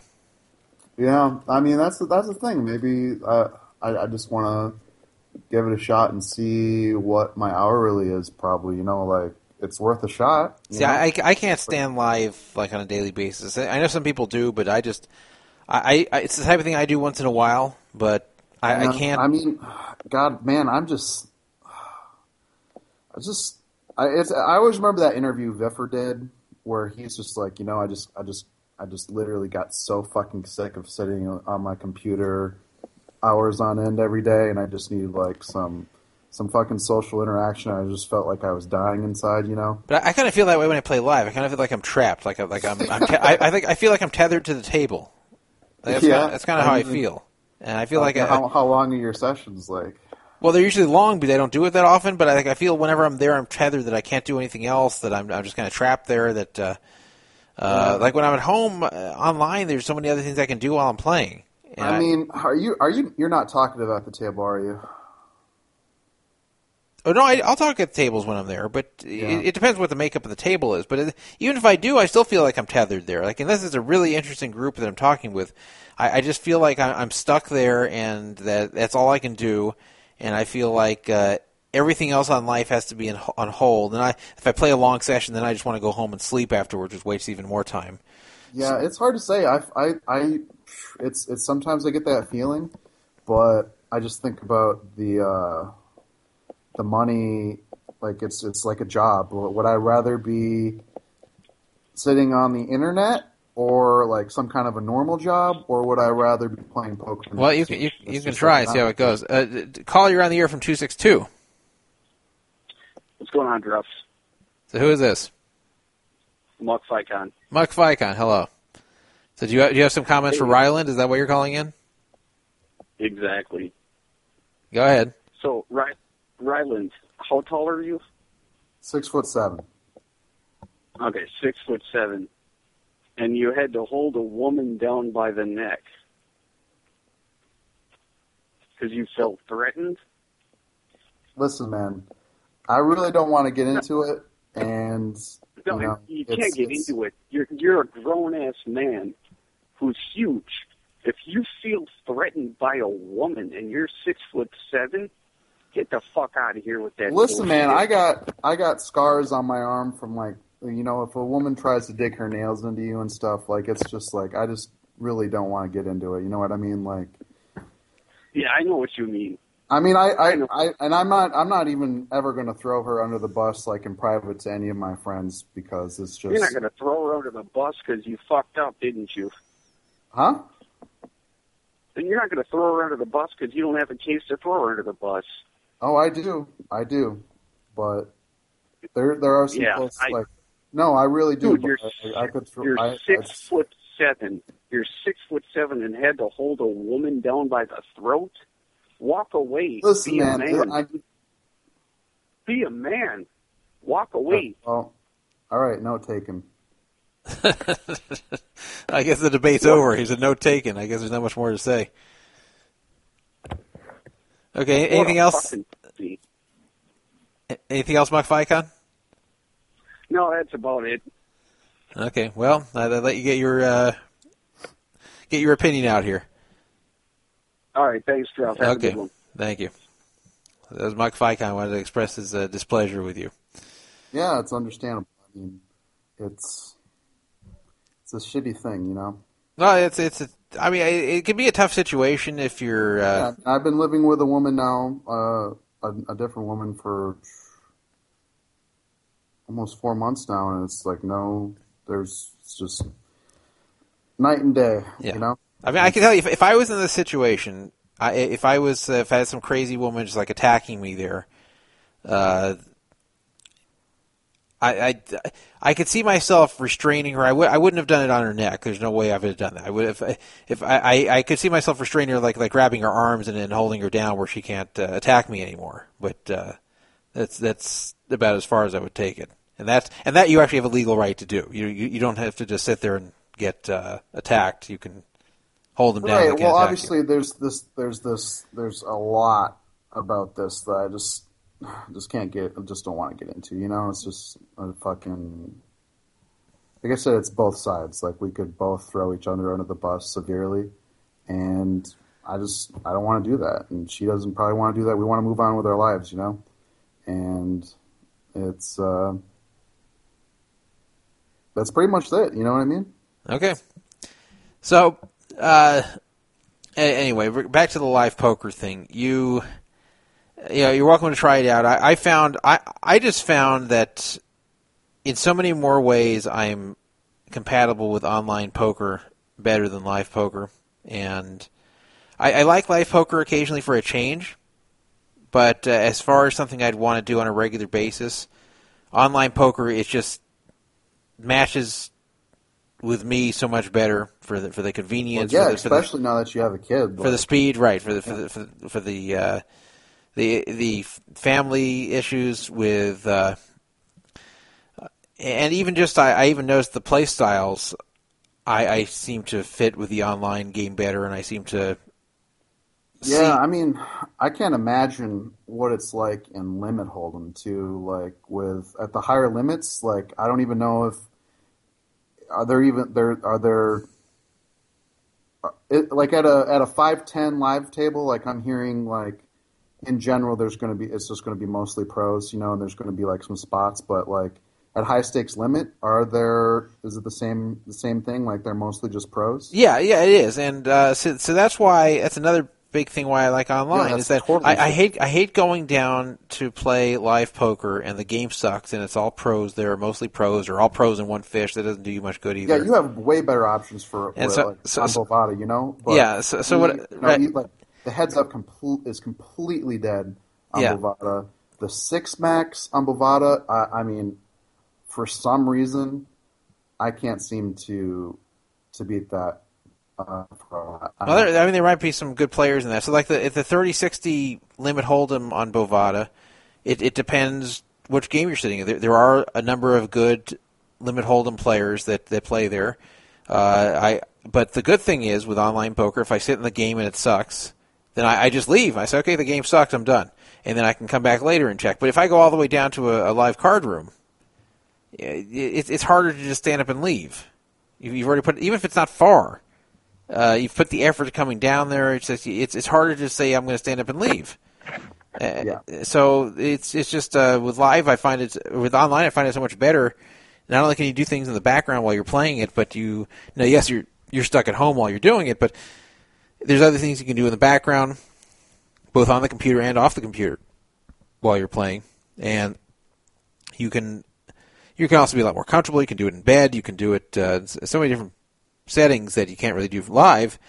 And and also, if the game sucks, you just quit. So that's uh, I, I just like it a lot better. So it's a lot. Yeah, I'm hearing. I'm hearing now that um, some of the people I know actually they'll go to they'll go to Aria. The games don't look good. They'll drive to the Venetian. Then they'll drive to the Wynn. Like, I'm like, some people, some some guys are actually doing that where they drive to like three or four different casinos and then they then they'll pick which one every time they play. Isn't that I, insane? no, I can understand it because the the makeup of the game is huge. It, the, the the opponents that you're up against it really can be a huge factor. I know with my own play that there's a huge difference in my results when the game is good versus just okay versus bad. Yeah, and I already have 122 hours, uh, mostly just one three and some two five, you know, and I'm making just under forty dollars an hour, so that's already like great, right? I mean, that's that's mostly one three, and um, already like I feel like I enjoy. I'm I'm enjoying just not being on the computer so much on that fucking WSOP.com site.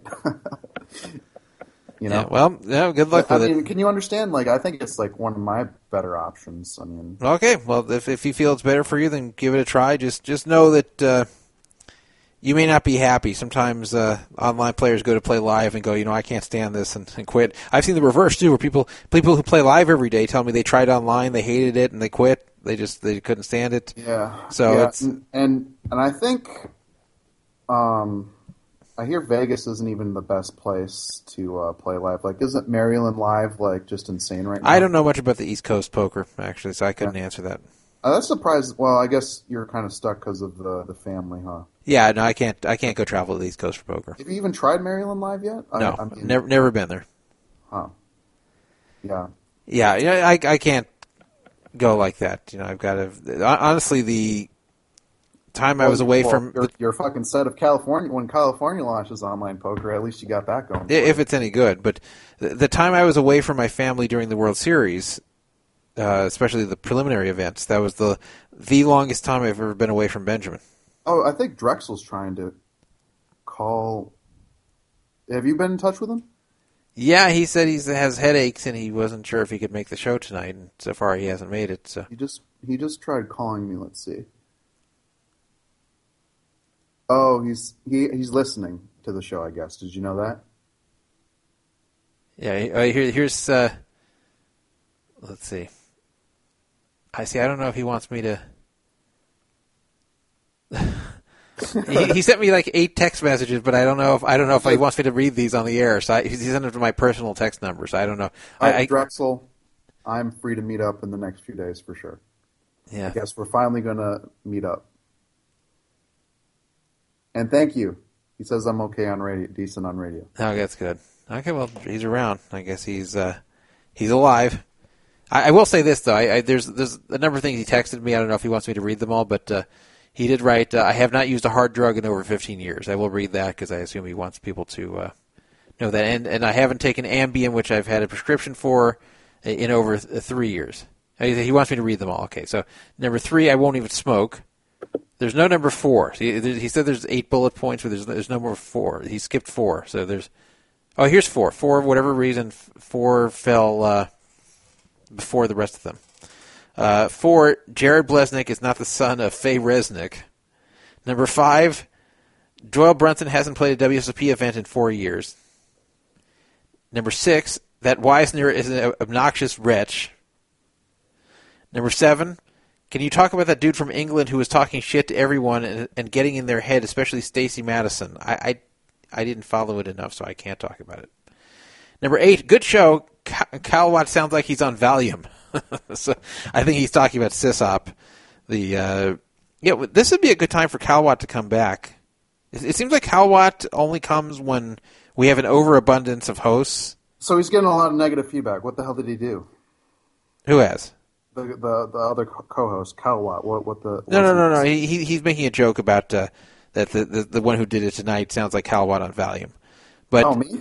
No, not you. The the guy before you. Oh. Or no, the the guy before before you, because the, Okay, the guy nah. before you was actually Matt. He's not talking. he's not talking about Matt either. He's talking about Sysop. But anyway, the uh, Cal Watt, who who was a good co-host, was here when we had an abundance of co-hosts. So uh, Cal Watt actually kind of stepped back and said, you know, I don't I don't want to interfere with uh, what you guys have going here. We just have too many hosts now. It looks like you don't really need me. And I said, okay, yeah, I understand that. So, you know, I'll let you know when we need someone. But like, we've actually needed Cal Watt recently, and he's been gone. So it's it's one of these things. Like, you you have an overabundance of things when when you don't need it, and then when you're you're desperately needing something, then you can't get it. It's kind of like uh, a situation like there's the, the bunch of girls want to go out with you at one time, and then you've got to choose one, and then but then when that one breaks up with you, then none of the others are interested anymore. You have like nobody. Kind of feel that way with the co-hosts. Okay, here, here's uh, Brandon sent me a he sent me a uh, screenshot of something describing the presumably describing that situation of the English guy. Let me take a look here. Uh, here it is. There's more than 600,000 in the pot when the river card arrives on a 532810 board. Looks like all rainbow. William Kassouf, pictured above, is heads up and out of position, and he moves all in with his big stack. That puts the decision on Stacy Matuson, who has 499 or 490,000 in chips in front of her. When Matuson deliver, del- deliberates, the cameras gather around, and Kassouf starts chatting. You don't want to be eliminated in front of the whole camera, do you? The whole world? By this time, a watchful floorman has arrived, and he gives Kassouf a verbal warning about his conversation. Kassouf, however, doesn't stop. He continues to offer bits of conversation, including things like, lay it down, and don't go broke this hand. While Matuson deliberates, the camera gathers around, and Kassouf starts chatting. Or no, we already have that. So now Matuson is getting upset, and she pleads with the floorman for some help. How is his hand still alive, she asks. The floorman at, uh, repeats his warning to Kassouf and explains that he and Kassouf will ha- quote, have a discussion after the hand. Kassouf continues to peck, though, and the floorman has had enough. If you say one more word before the hand is over, I'm going to give you a penalty. I'll handle this one, tournament, Jack Effel says, suddenly stepping into place behind Kassouf. Kassouf is not done trying, though. He complies with the order to remain quiet, but he mimes and gestures and waves his hands at Matuson. uh, while she thinks while she thinks. He zips his lips with his fingers and then plays charades with "You show, I'll show," acting it out several times. Effel now issues another verbal warning. How about a clock? Someone at the table asks. We want to play too. That's funny. So yeah, I, I, I don't know this guy. I, I'm surprised all this is tolerated. Like it just seems like too much is tolerated. It seems like the World Series when it gets to like giving the guy like five warnings over the same thing, like that's when you just fold his hand and give him a penalty. Like like why like why are they tolerating this? Like I got a freaking penalty on day six of the main event six years ago because I accidentally exposed my cards in the big blind. So why- why do I get a penalty for that when I'm short stacked? And this guy can just uh, go on and on and on with these, uh, with, with with the taunting and with the, uh, and then when they say he can't speak, he mouths his words and mimes his words. Like like how does he get away with that? Yeah. I don't get this. And he's not even like some big name. It just seems like they're being too tolerant this year. They should just wh- whatever the person's doing. If they deem it against the rules, they tell him to stop. If he continues, then kill his hand and give him a penalty. I have no problem with that. Like that, if they're just going to let people defy the rules and defy the tournament directors and defy everything and just make a mockery of the World Series, uh, that just ruins it for everybody. Just now, if it's not against the rules, fine. But if you if you say, "Hey, this is against the rules, stop it," and the person continues, no one's going to say, "Oh, you should have given that guy a chance." No, he he he chose to keep doing it, so give him the penalty. Have him learn the hard way. It pisses me off to read things like that and know I got a penalty for something accidental that wasn't even harmful on day six of all things. What a freaking joke. All right. Well, thank you, Brandon, for sending that to me. All right, let's see. I, I want to talk about uh, some non-poker things. Uh, the Republican National Convention happened, and there were all these. Uh, I didn't follow it tonight, but there there is. Hold on, I'm re- uh, before I get to that, I'm, reading the uh, the chat now. Everyone's giving me a hard time in chat. Here it says, Buck Ficon says, Druff, one day if I have the time, I'll co-host the shit with you. I'll read the chat and make the shit interesting again. Real Talk says, LOL, Druff too busy to read the chat, checking his text messages. Well, I am too busy. I, I'm doing everything with this show. Like this, this is uh, everything here is my responsibility. So it's it's hard to read the chat during all this, but I'm doing it now. Mark Ficon says, "Yeah, he has the perfect chance to interact with people listening live. He just blows it. Part of the reason I rarely listen to this, Druff goes on rants forever, ignores the live listeners, and just pushes his agenda." Druff has a great thing going. He just ignores it and talks about what he wants nonstop. Well, here, this is why. Uh, it, it's hard to interact with a chat room when you're doing a show like this. There's too much to think about, too much to do, and most of the listenership of this show is not live, especially when we do it at this time. But even when we do it at the normal time, most of the listenership, usually more than 90%, is not live. So I, I don't want to make this too much about interacting with the chat room. In fact, the chat room has something really funny or entertaining to say. Of, of course, it, it makes good radio, but I, I don't want to get in discussions with the chat room because uh, that doesn't make good radio. So I appreciate people in the chat, but I always say the chat is more for people who want to interact with each other and, and comment to each other about stuff on the show. But if, if you want to reach me during the show, I've always said it's better to text me or to call in. And hey, I, I took Mike Mike Ficon's call. Let him say what he wanted to say. So okay, let's. Uh,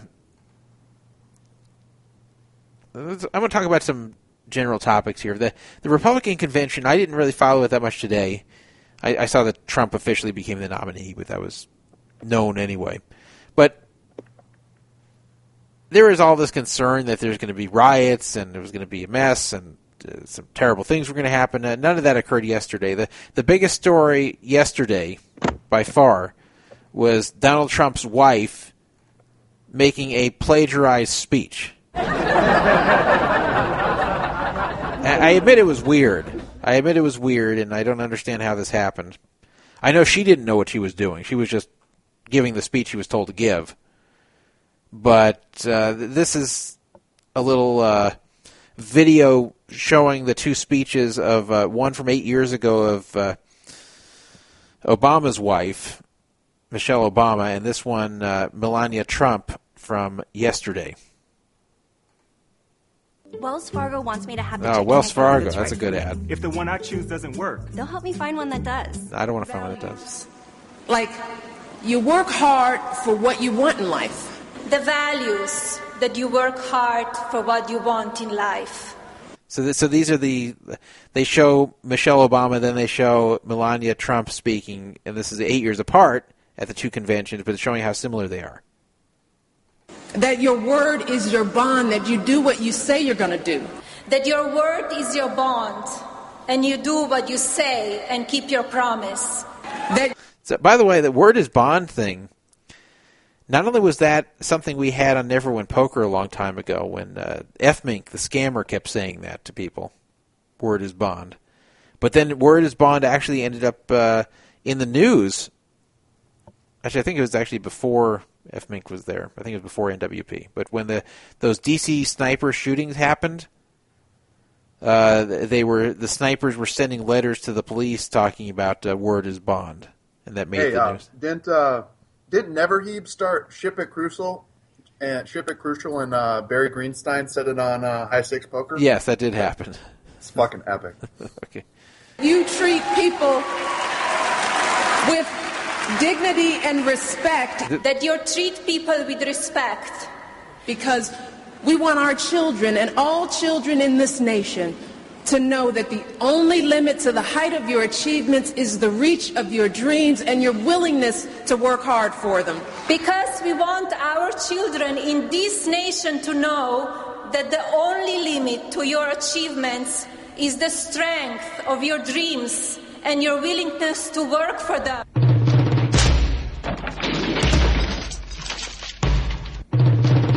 I don't know, for some reason I jumped to some other thing of video of people getting slapped here. I just grabbed this off YouTube. Anyway, you can see that uh,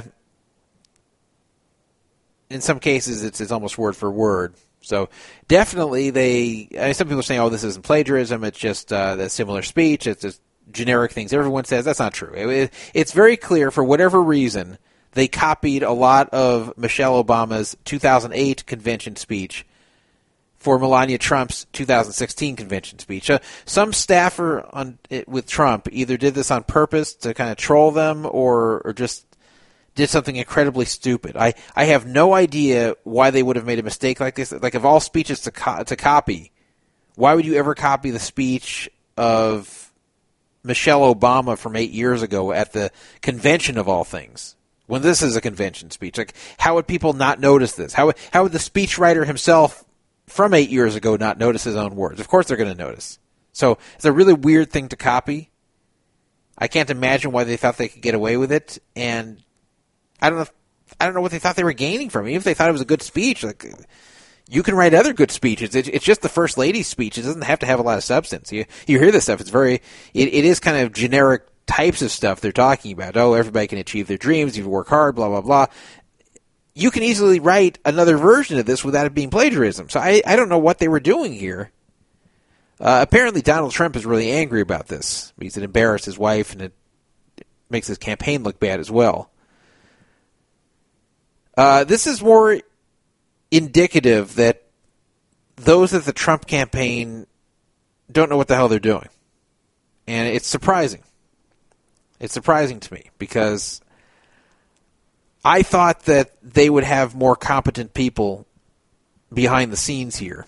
And this really makes me feel that Donald Trump winning the Republican nomination was really just all him and not really so much of the, his uh, staffers, which is more that Donald Trump knew the right things to say at the right time and beat a relatively weak field of candidates. But that uh, he has not had geniuses behind the scenes pulling the levers for him. You might remember that Corey Lewandowski, who was the Trump campaign manager before, recently got fired at the urging of his daughter Ivanka. And part of the reason they fired him was because uh, it was thought that he was not leading Trump to change his approach. That he was uh, he was too much on the, the stay the course sort of thing, like just basically let Trump be Trump and everything should work out. And the, and and a lot of others close to Trump were feeling that's not true. That they that Trump needs to change himself. That Lewandowski is is uh, a bad influence on Trump. He's just leading him to basically continue saying all these offensive and outrageous things, and and it, he wasn't going to connect with the uh, the general electorate that way, even if he won the Republican primary that way. So they fired Corey Lewandowski, who, by the way, when I looked up his credentials, he I was shocked that he was the campaign manager in the first place. He did not have much experience, and the experience he did have was managing one campaign of an incumbent that was expected to win and lost. So the only experience Corey Lewandowski had was managing a campaign unsuccessfully, one that was expected to win too. So uh, why you'd hire that guy, I don't know. But there was like a big civil war within the Trump campaign. They got rid of uh, Lewandowski. Now Lewandowski works for CNN, and and uh, he is like so excited this happened with Melania Trump because he was actually now he's hoping that the current campaign manager who played a big part in getting him fired uh, gets fired himself, and in fact stated that on CNN. Not doing it from the perspective as if he's bitter, but doing it from the perspective as if uh, he just feels it's the right thing for Trump to do. But I think it's insane that they're so incompetent there that they actually would have copied a speech from Michelle Obama from 2008. This isn't like copying a speech from 50 years ago where they're hoping people won't notice. This is from eight years ago. The wife of the current president. Her speech at the, the Democratic convention. I mean, I'm sure Michelle Obama was watching and probably recognized her own words, even though these were words written for her. But how anyone thought they could get away with that is is insane. And why do it? You're not gaining much from it. You're not gaining anything. Why not write your own version of this type of speech where uh, no one could accuse you of plagiarism even if you're saying similar things? It's just weird. And the fundraising has been very poor with Trump's campaign. The organization's been very poor. Everyone's shocked at how this campaign looks like amateur hour, but yet it's the Republican campaign for president of the United States, and no one understands how that's happening, except that uh, it just seems like Trump just kind of off the cuff hires who he wants and doesn't really care. He just kind of thinks things are going to fall into place the way they did in the Republican primary, but they're not. The funny thing is that I believe Trump could have actually had a successful campaign, and I'm saying this from the point of view that I, I think it's pretty much over. I I don't see Trump winning. But I think he could have had a successful campaign because he's not up against a tough Democratic opponent. He's up against an opponent in Hillary Clinton who is very, very flawed and very, very unpopular. And there's many ways that he could have taken advantage of that and won and be in a very good spot right now in July of the election year.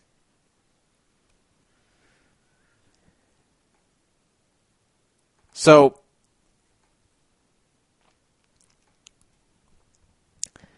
if he were properly managed,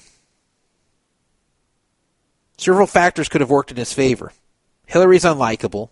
People perceive Hillary to have gotten special treatment with that whole email scandal and how they didn't file charges against her, even though there was so much evidence of wrongdoing.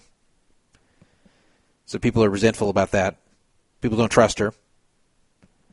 Terror attacks keep occurring in Western countries, including the U.S.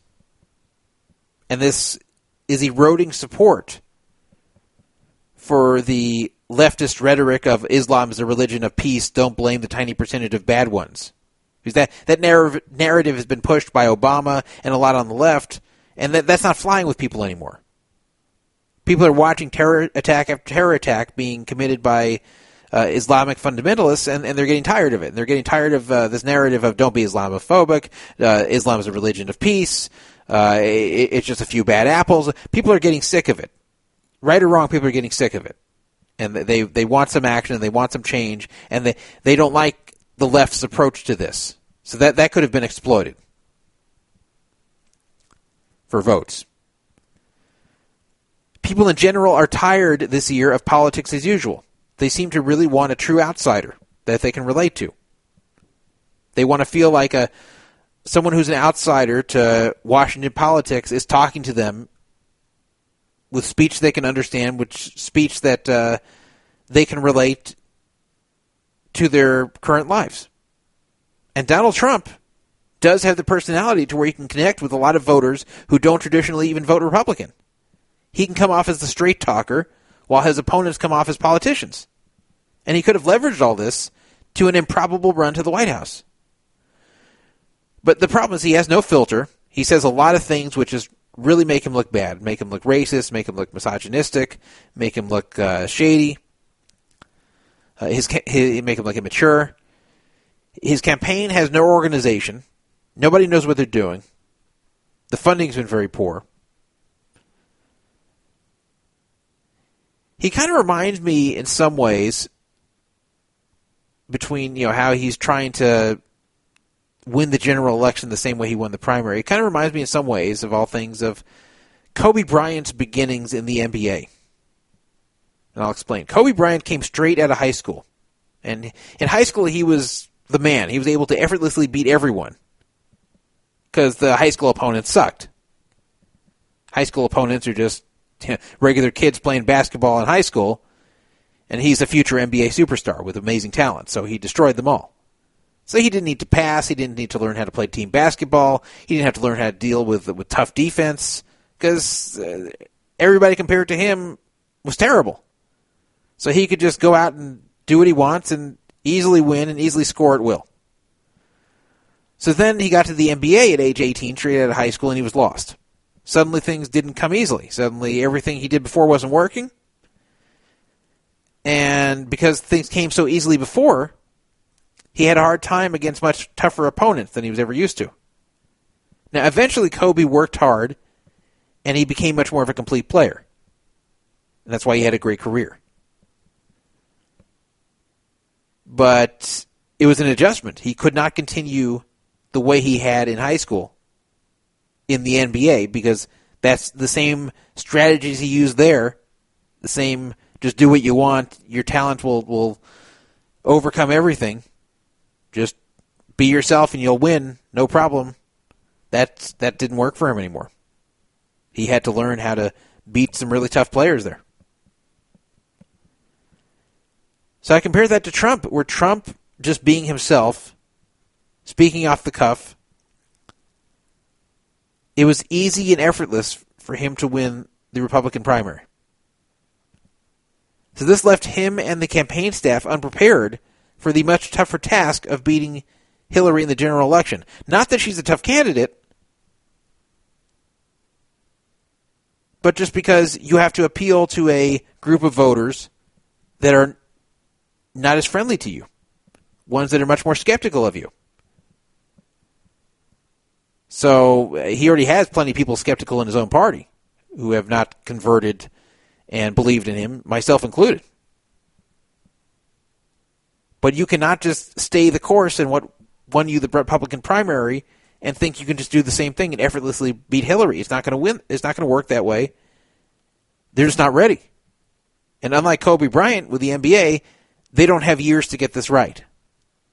They have months. And I I don't think they're going to be able to do it unless Hillary beats herself.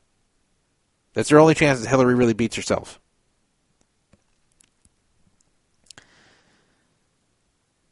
The good news for Trump is that he's close in some swing states he needs.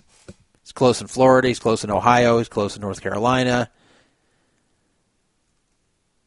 So he's not drawing dead at this point. Recent polls are showing he's within 3.2 points in Pennsylvania, 0.6 in Florida, 1.8 in Ohio, 3 in Iowa, 2 in North Carolina, 2.7 in New Hampshire. Now he has to win Florida and Ohio.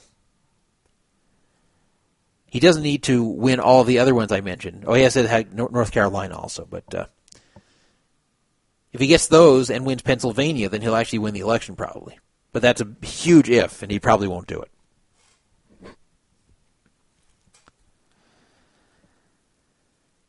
So I, I think they blew it. I think if Trump had reined himself in a bit and, and had a, an organized campaign and had a plan for attacking the general election, other than just saying crooked Hillary over and over,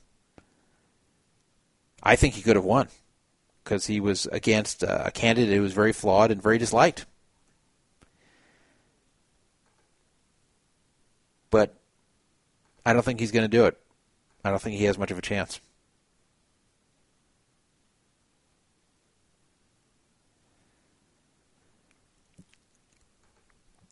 Someone saying in chat uh, they assume that the Republicans would never be listening to anything Michelle Obama would say. Well, the, the, the thing is, a lot of the convention, a lot of the people watching the convention are not Republicans.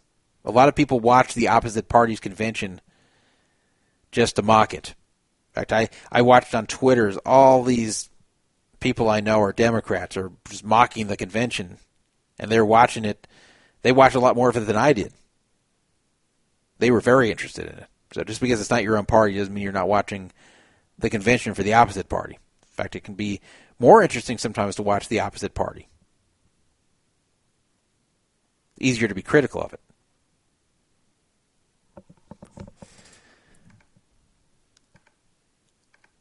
Let's see. I think I have one other thing on the agenda. Then I'll be done. And I'll be done for July. There won't be another show until August.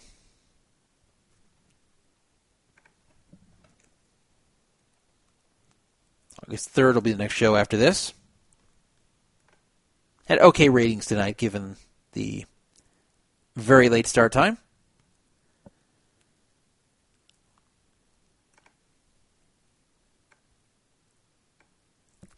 I still don't know where Sysop went. He just kind of unceremoniously disappeared. This is after we fixed our sound problems.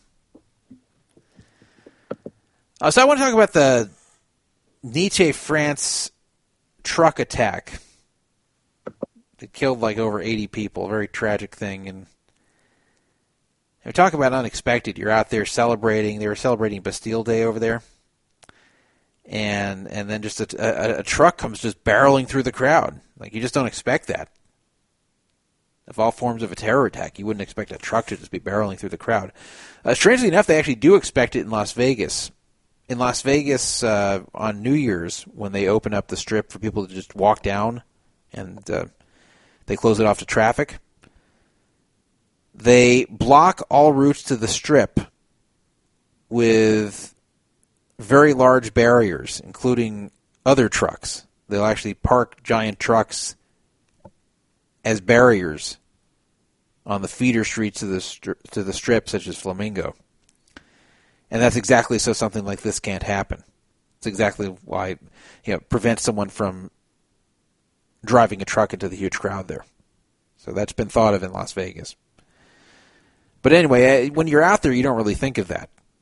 Maybe you think of a fear of getting trampled. Maybe you think of a fear of someone with a weapon shooting you. But you, you don't think of a truck just mowing everyone down. But that's what happened there. And it was once again a terror attack, once again by uh, an Islamic terrorist. Uh, it's someone who wasn't known to be radicalized, but it, these things can happen very quickly. It was definitely uh, a Muslim who did it. And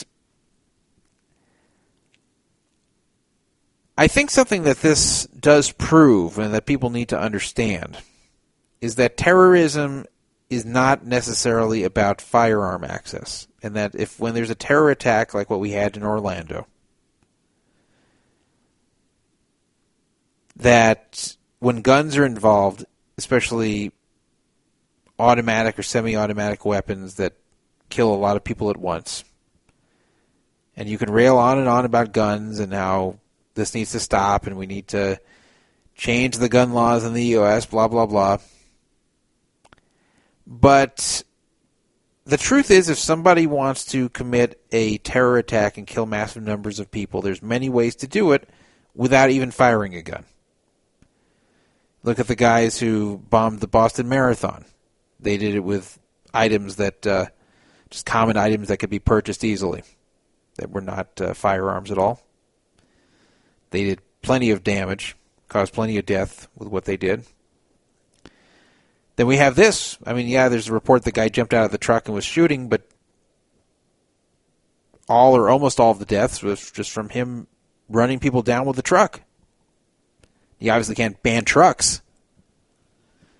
The point is, there's so many things that could be used as a deadly weapon if you want to. It's impossible to eliminate them all. If somebody wants to do a lot of harm and a lot of damage and kill people in mass numbers, especially at an event where there's a whole lot of people concentrated in one spot. Unfortunately, they can do it. You can take precautions, but they'll keep finding new ways. So I feel that the proper way to handle this is not to try to cut off weapons that they can get access to. That's a good idea too, but that's that's not the main thing you should be focusing on. You need you need to focus on just stopping the ones behind it before they do it. I know it's easier said than done, but that's that's what you need to do. Otherwise, even if you had complete gun control and took guns out of every single person's hands, that's not going to stop the killing. This guy killed over 80 people with a truck. You say, okay, well, stop uh, trucks from accessing these streets that are open to, to people walking on. Put barriers like they do in Vegas. Well, okay, we'll find another way. There's always different ways to find to kill mass numbers of people. You're never going to eliminate every way that the, terror, the terrorists can find to do it. So, what you need to do is stop the terrorists before they attack. And in the case of foreign terrorists, I know this. I believe this guy was uh, actually a French national. But in the case of foreign terrorists, uh, stop them from getting in the country in the first place. Those should be your areas of focus, not worrying so much about the weapons they're using. So, Ryland, you still here? I'm here. You're here. You've just been patiently listening.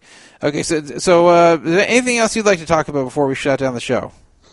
Uh, no, man. I just got to catch up on the shows. That's been so many shows. What have I What have I missed out on? Well, I can't I can't recall the whole. Let's do another five hours. Go. Yeah, no, I, uh, we've actually had some shows have been uh, skipped in some weeks because of the World Series. Yeah. Uh, we've had a lot of shows that are kind of done spontaneously or at off hours, like this one. And how did you do in the World Series?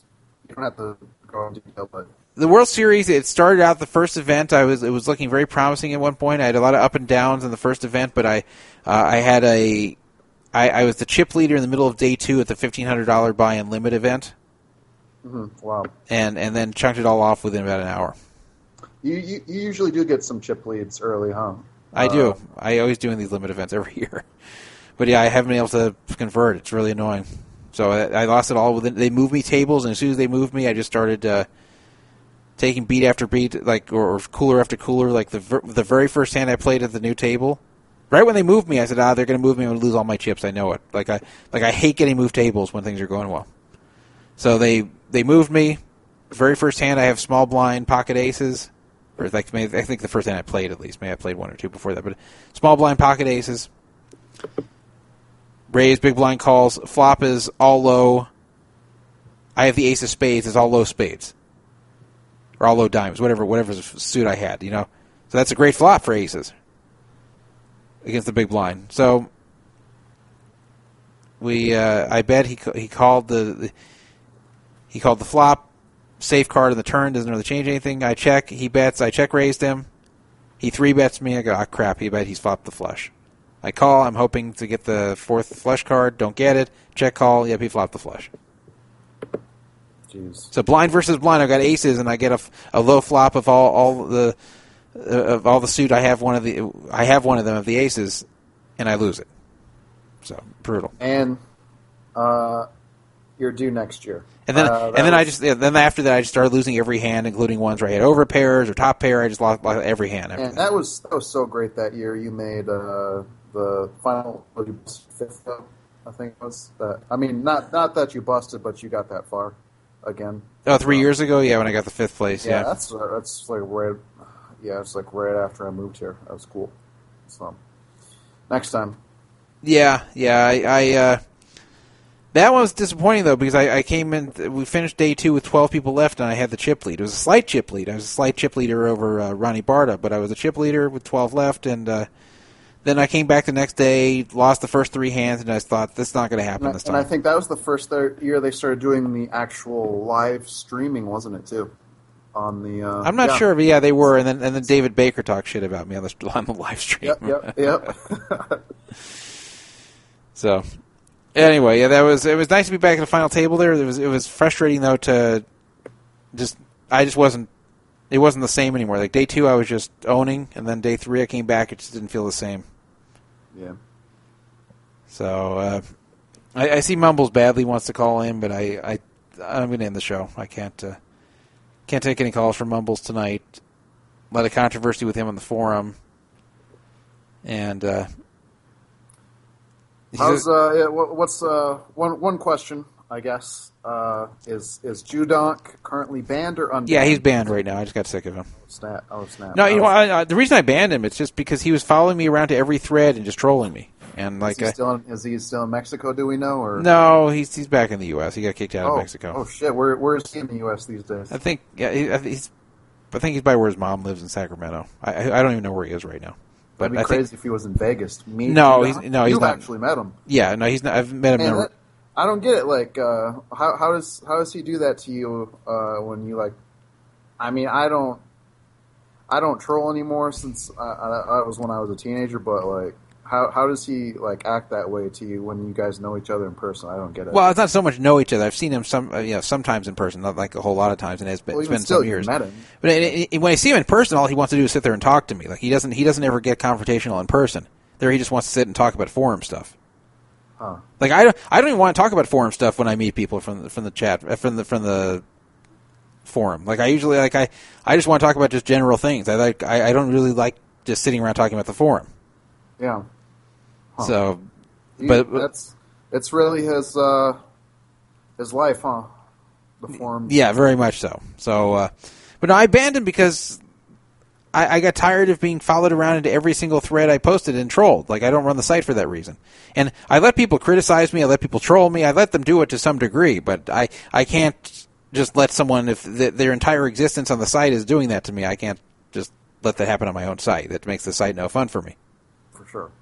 So that's that's why I like I, I, I allow free speech. I let people to uh, you know people can criticize me. They don't have to like me to be here, but they they have to show at least some level of respect. Where it's just not you don't just troll every post I make, especially just off topic trolling, just just bashing me for unrelated to what I'm posting. Like I, anyone who does that, I'm not going to have that on my on my forum. Like it, it, people don't realize like if you ran your own forum, when I say you, I mean like everybody, not you particularly, Ryland, but like you run your own forum, it, it it gets very hard to just sit there and let people be assholes to you and do nothing about it. But I'm pretty good about that. I I tolerate a lot here. I tolerate a whole lot here. Absolutely. So uh, a lot of you haven't tried it, so you don't realize how hard it gets to tolerate all this stuff and to think, why am I putting all this effort into doing this when you have people treating me like this? But I go, okay, look, this is part of the free speech atmosphere. If people want to criticize me or bash me, they can. But if if someone's making it like they're the whole point they're here, or most of the point they're here, is just to is just to hassle me constantly, then at, at some point I've got to say enough is enough. So well, hopefully we can count on PFA being there still in, in five years from now. Yeah. Yeah, I don't know what I. I mean, it could Uh-oh. be. It, it could Uh-oh. be. No, I'm not going to take it down right now for sure. I just. Hand Uh, it over to Drexel. yeah, no. I, I've thought before. You know, maybe the forum's too much of a pain in the ass. I'll. You know, maybe I just take it down and run the radio show. But I, I like the forum. I, I don't want to take it down. Like I, I don't want to take anything maybe, down. Uh, maybe a collaboration merge with Tide Poker. No, there won't be any merging. but the but I, you know, I, the truth is, I, I I'd like everything to stay the way it is. I'd like for the forum to continue. I'd like for the radio show to continue, and I, I don't want to take these things down. And I enjoy having their their presence here. And uh, I just if something were to make me unhappy constantly, I'm not going to keep doing it. So that, that's what I've said. But I, I have no plans to take anything down right now. So every, everything should stay. And uh, you know, I'll say this about most radio listeners: that most radio listeners, except for a few idiot trolls who like to just uh, uh, te- text me nasty things for whatever reason, but uh, for the most part, the radio listeners are very gracious. Uh, between the people who donate to the free rolls and the people who who send me you know, very nice words of encouragement, and, and ones who. Who just come out of nowhere to say they've been listening for years and love the show and thank me for doing it. And like, uh, I, I know there's a lot of appreciation from the listeners towards this show, and that's good because I'm not doing it for money. If I was doing it for money, I wouldn't care who appreciates it. Then it's, it's just a business thing. But but this isn't a business thing. This is a hobby. This is a thing I'm doing just uh, just to do it. And if if the people I'm doing it for don't like it or don't appreciate it or don't give a crap, then then I'm wasting my time. But uh, but I feel when I do this, there's a lot of people who really enjoy it. In fact, there's a lot of people who really look forward to every episode I do here. So that that keeps me going and wanting to do this again every week. And, and even the, the few idiots who, who want to text troll me here, they don't even get me down at all. Uh, the forum is, is we don't have as many uh, people who act that grateful. There are a lot of people who just want to complain, want to want to insult me, want to uh, bitch about things constantly, and and it eventually grates on you. Eventually, you you think, why am I doing this? But uh, so I, I, I do wish that the people on the forum at least could respect and understand that uh, it's a pain in the ass doing all this. It's a pain in the ass Yeah, running I, something I, like I can this. see like uh, maybe even as yourself, like maybe you you get sick of like I got sick of the forums. Obviously, I don't do that anymore. But it's like you have. Do you ever find out like maybe like one year you're sick of the the radio, but not the forum, or vice versa? Yeah. No, not really. I mean, there's times I don't really feel like doing the radio and just kind of feel like I'm obligated to because people are expecting it. Right. Uh, other times I really look forward to it. It depends, but but I don't really get sick of the radio in general. The forum, if if it's being stressful for me, then then I can get uh, unhappy with it. But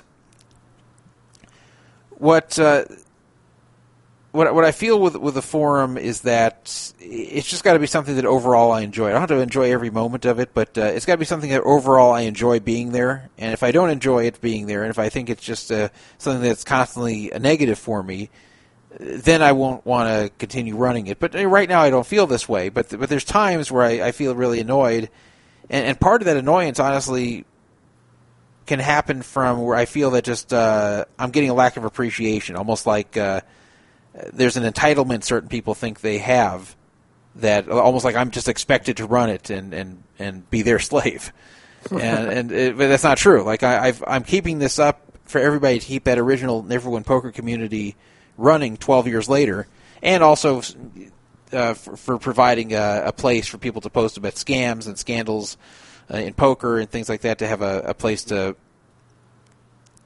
uh, post about that sort of thing without worried about being worried about the censorship on two plus two, and but but I, I want people to at least appreciate that there are hardships from this, not just the time and effort to do it, but also, you know, I have to see people in the poker world. And, and when you have a free speech forum, when you have a lot of offensive stuff posted there, it can make you look bad. You know, people can ask ask you why do you have this type of stuff on your forum. People say, "Oh, I read this such and such thing. This offended me. I didn't like seeing this. Why do you yeah, allow this on here?" sucks. It's just like uh, when when fucking Shaun Deeb came on that one night and, and just ripped you like ripped on you. You know, like like I, he has no idea like probably what you even do on here. Like Yeah, so so so that's yeah, so like that's so I have to deal with that, and then I also have to deal with the occasional just psychotic user who I end up banning who who just uh, goes on a, a vendetta against me. I had one of them who's still still to this day doing stuff. So like, and these are things I don't even bring on myself. Like I'm not talking about people I fight back and forth with. I'm, ta- I'm talking about people I like. I'm not even dealing with on a personal level or or fighting with,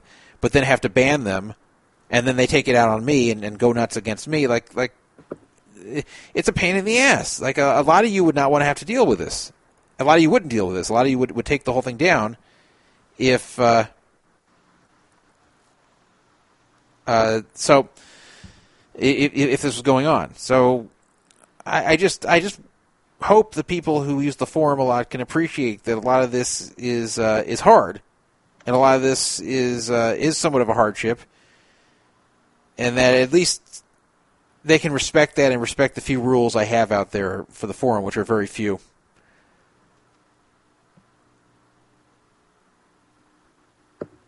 By the way, I see a comment in chat from Real Talk. I assume this is about uh, this show. The worst part is he won't even get on Twitch and screen share half the shit he's talking about or YouTube videos he plays and the audio and commentates. LOL. Well, I've told you guys before. This is a- an audio show, and that's always what it's going to be. Uh, even what you're describing there wouldn't be logistically really very workable because you know what I, I to, to do a, a Twitch thing where you'd see what I'm talking about if I play YouTube videos I'd have to hold the whole show on Twitch. I couldn't just have the part where I'm playing a video for a few minutes.